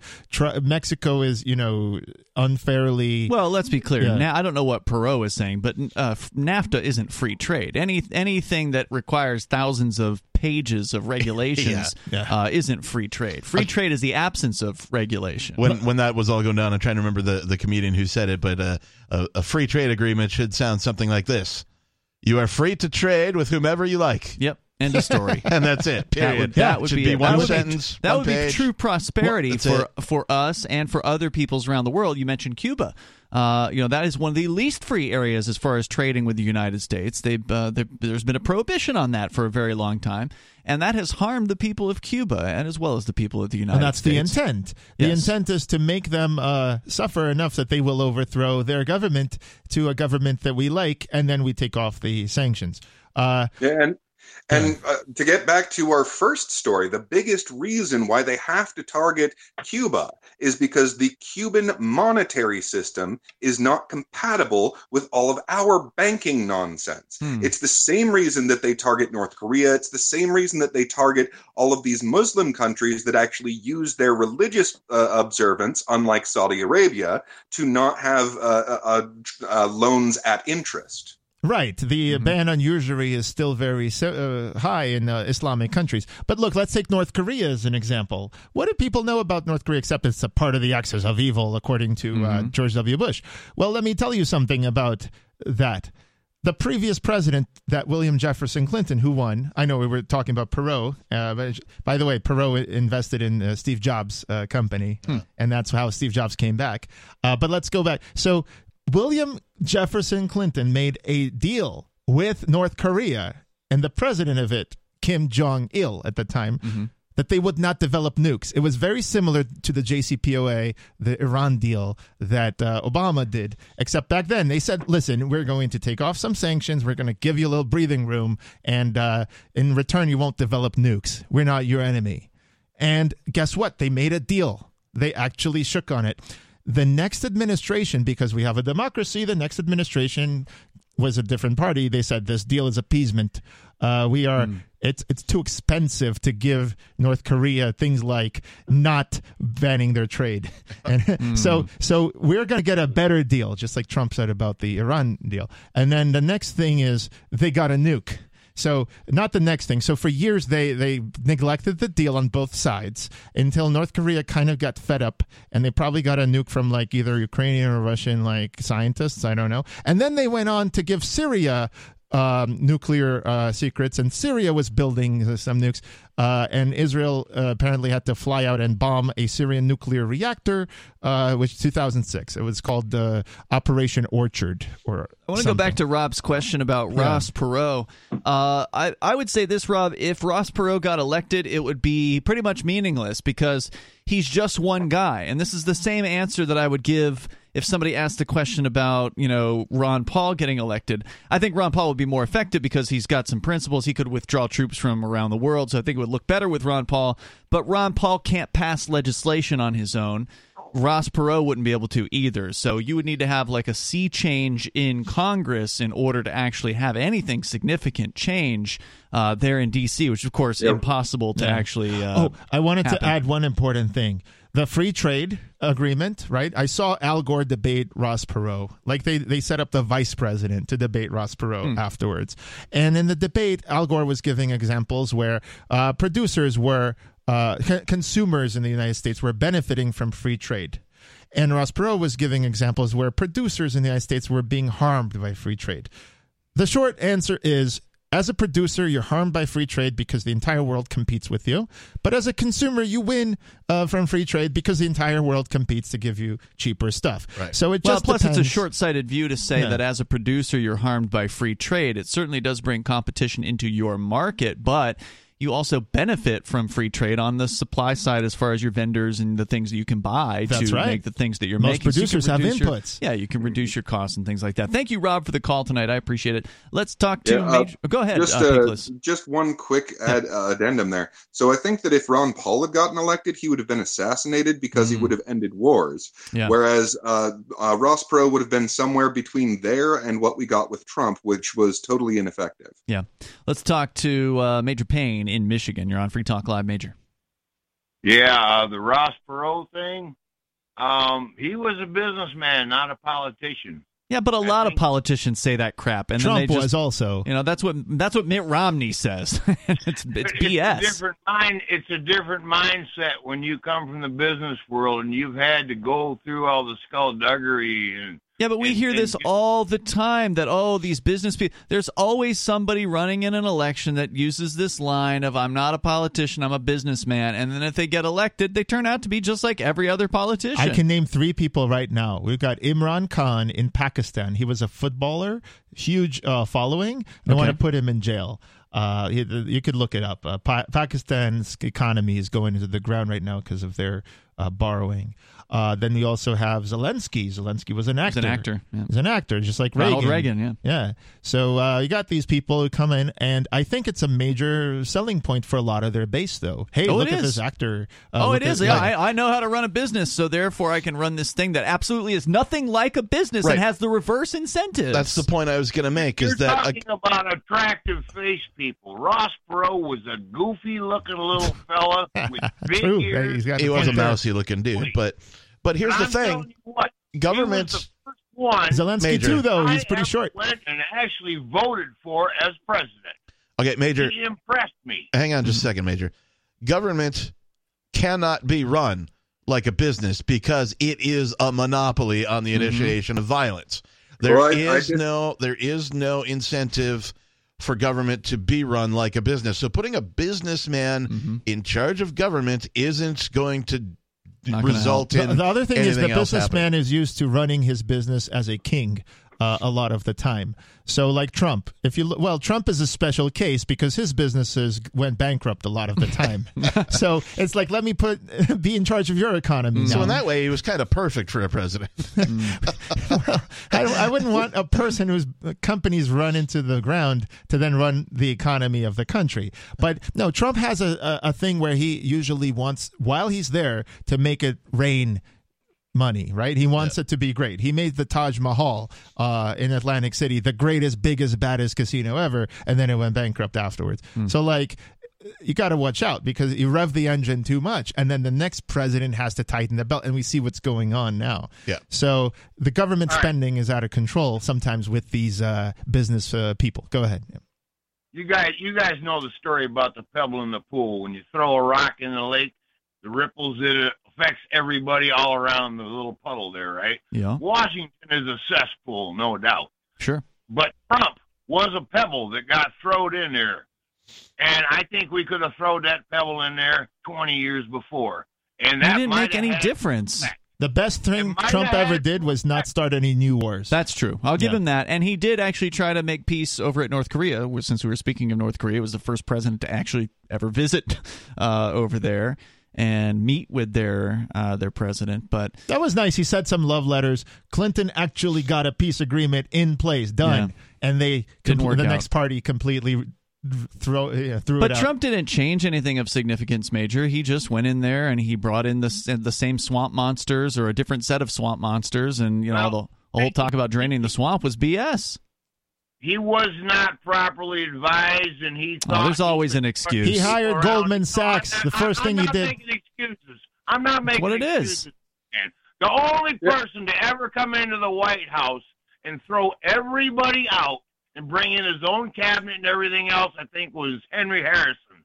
And that was a long damn time ago, and that was just after the Civil War when mistrust was higher than hell. Um, it, it, you, you sometimes you gotta depend on your underlings to a certain, per, especially when you're sitting in the highest damn seat in the land. Come on, Yeah, that's all we ever hear from well, Trump supporters is, is Who picked his underlings? Who picked his underlings? He did. I, like I said, he should have dismissed them all. Like but that. he didn't. Yeah, Trump basically He- called everyone he ever appointed I- losers, but he appointed them, including the Yeah. chairman of the Fed, including the the Right. judges that later he called so-called judges, and even Including Kavanaugh was like, Fauci. Yeah, Kavanaugh. He like Kavanaugh said, I, I, you know, I, I regret that Trump said this. And then all of the judges uh, that appoint he appointed throughout a lot of the court cases where he was like, you know, this didn't work out and that didn't work out and this was rigged and that was rigged, and they were like, uh, actually, we don't have enough evidence. Giuliani couldn't bring enough evidence. So even though uh, you know, as a libertarian, but I look at the facts, right? Uh, the only one who was the true blue believer is Sidney Powell. And like they sidelined her because they got all the money from their like they got those emails. I remember those emails. Send us money. Why? Uh, you're no longer pre- no, but send us money to like defend against this thing. Yeah, right. But they didn't give it to Sidney Powell, the one who was actually doing it. Giuliani had no evidence, and he said in court, "I have no. I I just well, I think so. It looks that way to me." Thank you, Major, for the Yeah. call tonight. I appreciate it. We got time for you if you want to dial in right now. It's the live Saturday episode here on Free Talk Live. The number is 603 283 6160. That's 603 283 6160. You can join us uh, online, of course, anytime you want. Just head over to freetalklive.com. Enjoy the various features we have there for you.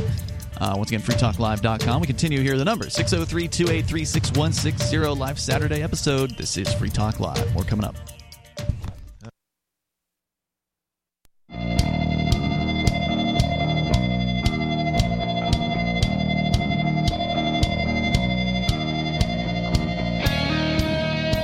Talk Live. Phones are open. We got enough time for you if you want to join us now. The number is 603 283 6160. That's 603 283 6160. And you can join us online, of course, over at freetalklive.com and enjoy the various features that we have there for you. Once again, that is freetalklive.com. And here in the studio tonight, it is me, Ian. Greg from New York. The Reverend Captain Kickass is here. And outside of our studio, Beakless Mountaineer. Indeed. Uh, so we're going to go back to your phone calls and thoughts. And I know, Peakless, you've got some breaking news uh, I think that you want to share. But first, let's bring TJ the Spy on the line from Colorado. Go ahead, TJ. Greetings, my friends, and I just wanted to say that um, the DEA has really created an impact nationwide with this Adderall shortage. The DEA, what did they do? Yeah. Well, they restricted the number of prescriptions that can be written, so there's a nationwide shortage of Adderall. You can't get it at any of the pharmacies. How does restricting? Uh, I mean, forgive me, I don't know how the DEA interfaces with pharmacies and all that. I know they regulate them to some extent, but how would them restricting the number of prescriptions that can be written restrict the actual supply of the pills? So they they actually have production quotas for the manufacturers. The DEA Office of Diversion Control, they issue quotas on controlled substances like opioids, uh, stimulants like Adderall, methylphenidate, benzodiazepines, and as a result of the COVID epidemic, a lot of people who went in and said I can't concentrate or focus, and have you know they we've run out. And I know this because I take two medicines, Zoloft, which is an antidepressant, and aripiprazole, which is a Abilify, that's an antipsychotic, and they work great. They've allowed me to get a job. And, you know, I haven't been fired in six months, so that's like a huge achievement for me. Just being able to show mm-hmm. up and go to work and earn money for James. Wow. But the problem is those drugs make me very sleepy. And my boss was saying you're you're drifting off to sleep standing up at your desk. And so they gave me Adderall, and Adderall is a powerful stimulant, keeps me awake, and it works really well to let me focus at work. But all of a sudden, I went to the pharmacy one day and they said, We don't have any, and we're not getting any more until April. Damn. What are you going to do? Well, it's funny enough, the my doctor substituted modafinil, Mm-hmm. and modafinil has a special place in in Robin Hood or James Cleveland's heart because that's what he was arrested with in Dinwiddie County, Virginia. That's right. I remember so that. when I was actually, you know, when I first was dating him, he had that charge, you know, of possession of modafinil without a prescription, even though he had a prescription. And it was, it was I had to go down to Dinwiddie, and it was a very gloomy courthouse, but we had to get his record expunged so that when mm-hmm. he would go in for a job background check, it wouldn't show up. You know, you know uh, I was just about to give a rant on uh, how people are me- medicating a lot of the population uh, when they don't need it. It sounds like it's definitely helpful for you. And there's a lot of people who are getting it recreationally, though. Uh, a lot of the people, college students, are getting Adderall who don't necessarily need it as much as you do. Mm-hmm. Um, and there's a overdiagnosis. You go to a, uh, uh, you know, my co-founder, uh, his mom is a psychiatrist, right? And I found out Mm-hmm. psychiatrist is someone who prescribes drugs. A their psychologist is someone who you know talks with you That's through your therapy. Yeah. Right, therapy. right. So my sort of uh, little rant about this, and later I want to, is that you know a lot of people use these drugs recreationally, and a lot of doctors are willing to just go ahead and, and write them out. Even to kids, they are now doing it with kids. you wouldn't believe I had to jump through teeth. It's like, Doc, look, I'm I'm very happy to take the first two medicines. They work, but they just make me really sleepy, and I can't, you know, I can't wake up in the morning, and it's just. uh well, you know, modafinil works just as well, and it's you know central nervous system stimulant, and it It's it not works to addictive. keep me awake. Also, It's not used to treat ADHD, but it's used to treat narcolepsy, which I don't have, but the symptoms are close enough. So, Let me ask you a question, by the way, because I'm a big believer that a lot of these things can be also addressed by upstream interventions. So you have medical intervention, you know, you could put obviously uh, oh yeah, a drug and in I'm your on the ketamine as well. The every 90 days for $400, they'll give you two shots in the arm, and you just feel a heck of a lot less depressed. Hmm. That's right. I said even even after the four hundred dollar, you know, insurance won't cover it copay.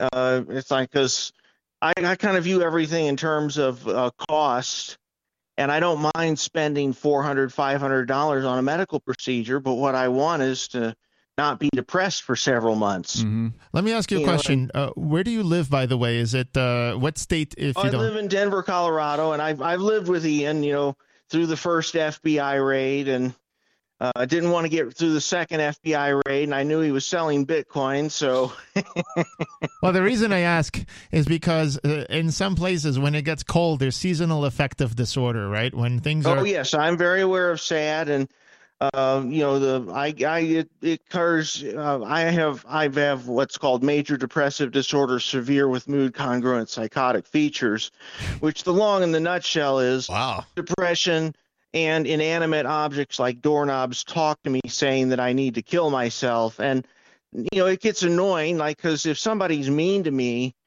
you know, I can walk away from them, but I can't walk away from the toaster or the Mm. microwave oven or the refrigerator Right. if it's talking to you. And more importantly, I wish the doorknobs would just say positive things like, you know, if they said like, "Come on, you got this. You can You're do tough. it, TJ. You can do it. You know, you're you well, those cost this. Extra. got- you got to buy them see on you it. Give your best effort, soldier. I think that's And a different I drug. Mind that one bit.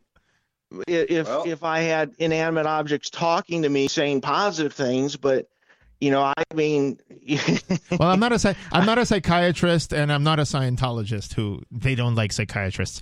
But I have a question: uh, How often do you engage in exercise? Uh, do you do it daily? Like, do you go for a pretty run? much daily with my job as a go- you know I work in a warehouse, so I do pallet jack and and move things and pack golf balls and golf apparel for 21 bucks an hour. And uh, Do you count that as And- exercise when you're walking around a? I'm a wor- warehouse? uh, a well, big you said warehouse, yeah, a big warehouse. I count that as and yeah, that's exercise, but and it's a warehouse. Do you just do you work for Amazon? I don't. I work for a small company. I won't say which one it is because Right. I don't want to, Right. you know, just you know, have everybody showing up. Hey, did you know that TJ the spy works here? And like very few people there know that I worked at the NSA. I'm Because, just you know, hoping that it's like- uh, a little better than the Amazon. Because again, I, my little rant about capitalist, uh, corporatist, you know, things. The warehouse workers in at Amazon's warehouses are just uh, So- they can't they can pee in a bottle, but they can't take a bathroom break. I hope it's not the same in your in your case. Oh no no no no no. We uh, that's one thing I wanted because I'm I'm fine. It, you know, if there's a job that they say, look, this has to be manned 24 seven. You cannot leave your post without being relieved.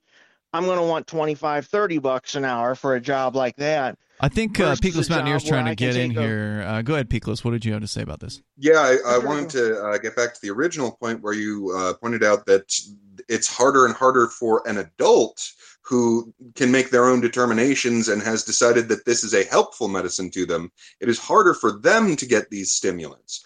Whereas children who they are programming they want them to pay attention at any cost. Mm-hmm. So they can very easily be prescribed these medications. Mm-hmm. Whereas you, they would rather you twist in the wind because that generates more corporate income. Right, because they got to get that indoctrination in and make sure the kids are paying attention to it.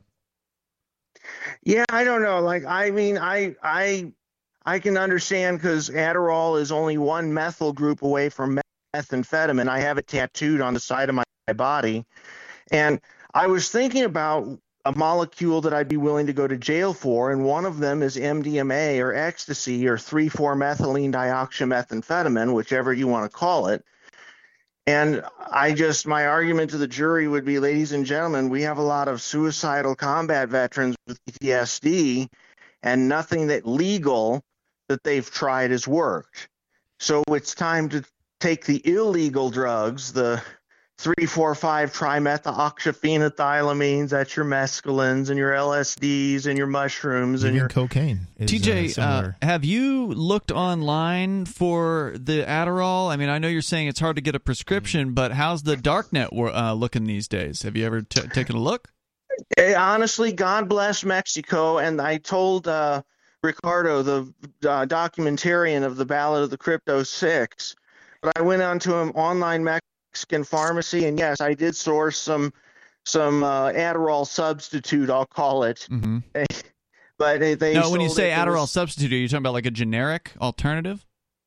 Uh, I'm talking about the methylated cousin, which, according to Dr. Carl Hart, he said methamphetamine and amphetamine, when you look at the brain activity and the heart rate and the blood pressure, they do exactly the same thing. The only okay. difference is one carbon and three hydrogens. Is So it cheaper Mexican- down there too? The from the Mexican pharmacy? Oh yeah, sixty dollars. So methamphetamine, legal methamphetamine in the United States is three thousand dollars a gram. It's sold as Desoxin as a brand name. Mm-hmm. it's made by Recordati Rare Pharma, and there's about thirty thousand prescriptions for methamphetamine in the United States. The people take.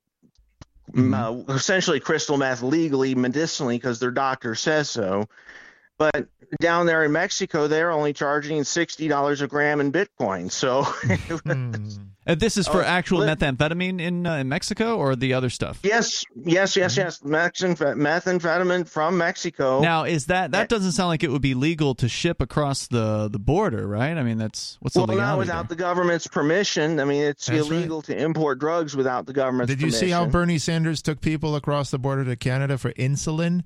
The price of insulin in this country was a lot higher than it Mhm. was just uh, over the border in so, Canada. I mean, so this stuff has to get through customs, then, right? And that that means you're probably going to lose some shipments. Uh, wouldn't that result in potential investigations? I mean, this well, seems like it's it'd be funny because you know it's funny. I I I, I uh, there was a, a you know I went online and talked to a French doctor, and he wrote a French prescription and had some uh, benzodiazepine shipped in from France through the post. Mm-hmm. And they were, you know, in just you know, discreet box. I mean, the problem is there's too many packages to inspect. Mm-hmm. They can't open them all, and you know if and if they do and find a small, you know, personal use shipment, they're not going to care and make a big federal case out of it, unless you're Ian Freeman and sell Bitcoin, in which case the IRS and the ATF and the postal inspectors and the DEA and the FBI. Well, TJ, thanks for the call. joint- Thanks for the drug update. Uh, definitely appreciate the info, and thanks for uh, for weighing in on that. Uh, let's continue here. Sarah's in New Mexico. Go ahead, Sarah. Yes, uh, I just want to finish up my train of thought from yesterday. So, are these natural remedies that help with cardiovascular or Do you have anything for Adderall users that could be uh, useful to them? Well, I don't know what that is, but I'm, I'm talking stimulant. about natural substances right yeah, yeah. now. That's what I'm asking you. You're the expert here on uh, natural substances. At least you purport to be. Uh, and so we just had a guy calling in say that uh, Adderall, which is a stimulant, as I understand it, is hard to get. That it's uh, getting more and more restricted. The supply is restricted artificially by the DEA. And I'm wondering if you have anything for people like that.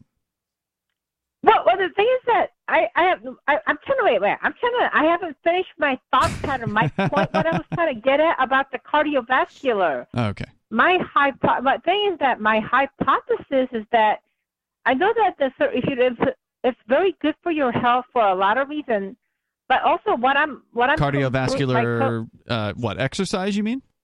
You're referring to? No, I'm talking about substances like, let's say, for example, um, grape seed extract. It pro- promotes circulation, but also it helps promote Well, so does going for a walk. I mean, you, you probably should also I'm do some exercise not, too, I'm not right? talking about exercise. Look, my point. uh, I know you're not get to a talking point, about it. I mean, I'm letting you know that a pill is only going to go so far.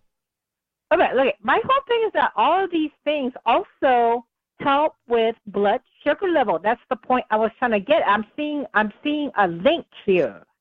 See, but it's a, it's, a, it's actually a hypothesis. Well, Sarah is not a doctor. Uh, just want to let, remind everybody listening, she's not a doctor. She's a network marketer, and she's trying to sell products. So you do have to take, uh, and you should also take doctors with a grain of salt as well, because they're trying to sell different products. Oh. I got to go on a rant after this. Yeah. Uh, so, uh, y- well, go right ahead. Thank you, Sarah, for the call tonight.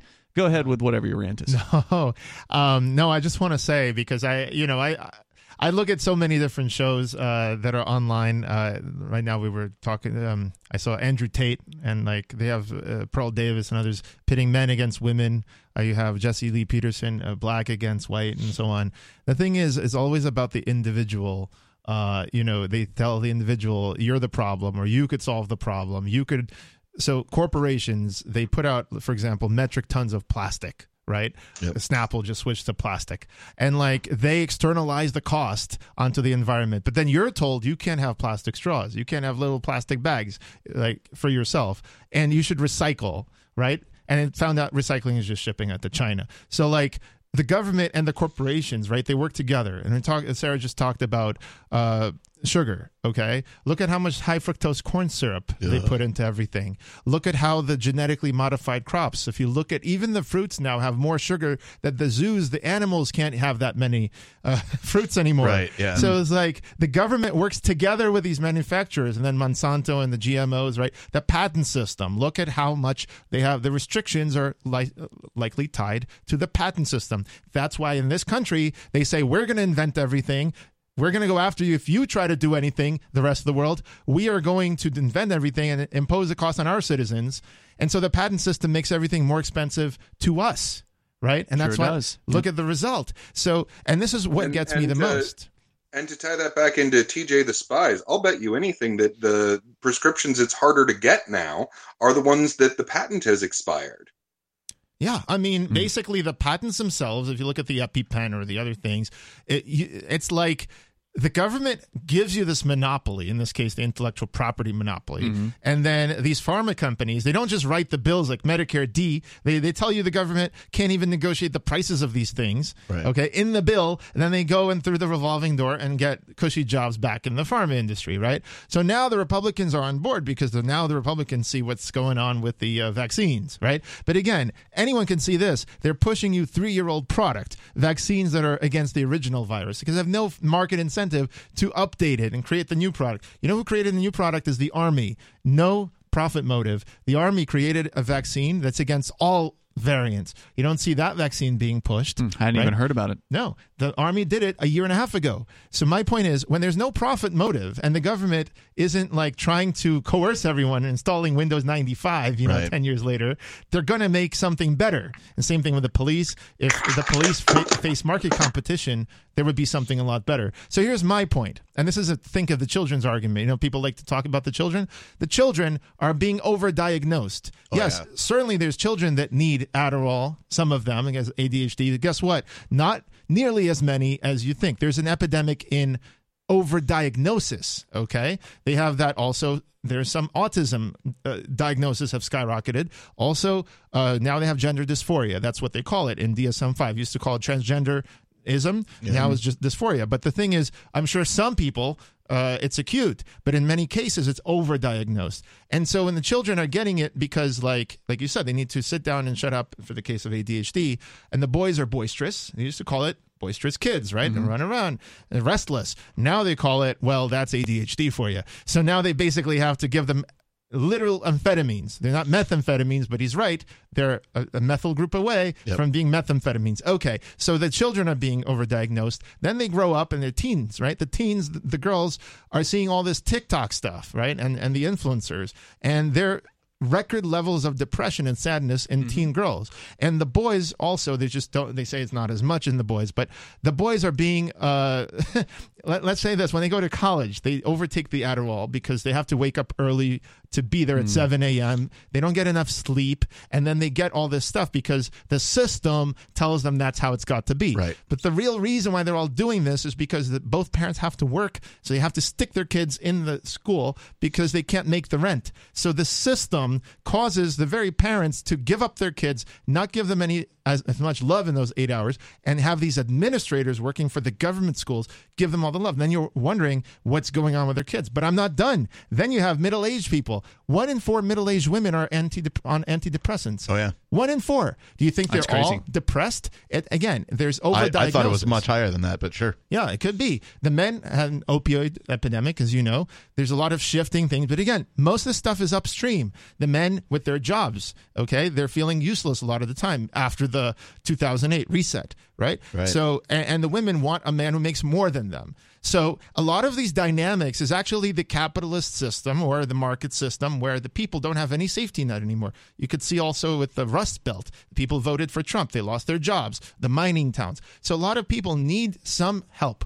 Of course, I'm not even going to mention the elderly they put in nursing homes because they don't. Your mom took care of you, but you don't have time to take care of your mom because she's in the way of you getting work. Well, there's right? always going to be people Yeah. that need help. Uh, I don't think that saying we have to have a monopoly. and I don't know if this is what you're saying.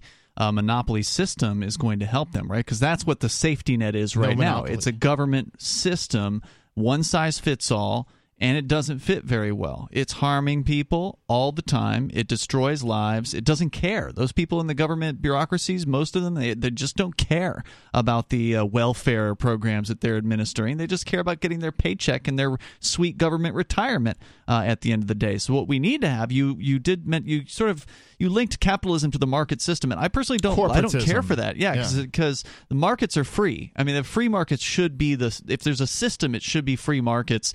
And uh, unfortunately, we don't have that. And the only way we're going to get that is if we get to uh, get out from underneath this government, uh, this federal government. But uh, Peakless Mountaineer, I know you had some breaking news here tonight uh, that you might want to share about the latest on this uh, federal banking nightmare that we're uh, we're involved in. What's going on?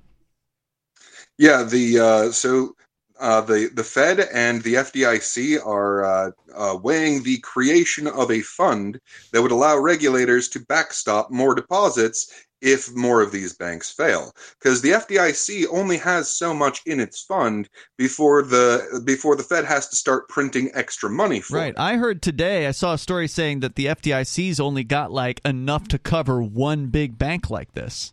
Right, exactly. Now, I am betting dollars to donuts that what they're going to settle on is going to at least include uh, a bunch of money that's in the uh, in what they call excess reserves because they just paid this so-called reverse repo rate, which is basically just a bank for banks. So all of the banks put a bunch of money in the Fed because it was paying them interest. So the Fed's got all this extra money in what they call excess reserves, and I bet you anything that that if they're if they're seriously concerned about another bank falling, that they're going to create this fund, and at least part of it, if not all of it, is going to come from the Fed's excess reserves because they've got like two trillion dollars in there. Hmm. But they're right now they're just weighing it at least, so who knows Right. when or if uh, this is going Well, to happen. Well, and that's like like I was saying, if they just jump in and save this bank, everyone's going to lose faith in the U.S. dollar. But if they like, oh well, we'll weigh it and we'll make an extra fund so that another bank can can at least get some uh, federal deposit insurance, so that we don't have to start printing money right away, then it slows down the panic because all of this is about panic. I mean, you see the the the headlines are things like, oh, there's a bank rout. Well, why did they use that word? Because no one uses that word. Now that means your army's been defeated and it's tripping over its feet running in all directions. Mm-hmm. But people don't use that word, so the media gets to tell you about something without telling you about it. Or they'll be like, "Oh, this next bank, it's had a 40% slump in its tax in in its stock price." 40% is not a slump, that is a crash. right. Yeah. But they don't want to tell you that this is collapsing or you might know what's going on. Mm-hmm. Yeah, it's not like the tech company like Facebook had a 70% slide, but it's okay because Facebook's a tech company. They're not built on confidence. It's not a confidence game, if you will. Well, and if Facebook Right. fails, no, I mean, most people are going to be fine. But as banks are failing, as we're seeing, these companies are going to have a tough time paying their employees. And for how many weeks? You know, if uh, Chase Bank comes in and comes to the rescue or whatever and, and picks up this bank's uh, assets and liabilities, then maybe some people will see some money come back. But how long is that going to take? How many people are going to miss a paycheck for how long before you know they get their money back? Uh, we're out of time for tonight. You can check out Greg over at uh, what intercoin.org. Intercoin.org. He's if you got his want an show. alternative to the big tech and, the uh, Captain banks. Kickass, I presume maybe Peakless Mountaineer, uh, nobody. Uh, somebody's, somebody's coming on tonight on Beard Talk Live. It starts at 10:30 Eastern on watch.freetalklive.com. So stay tuned for that. We'll see you tomorrow. Otherwise.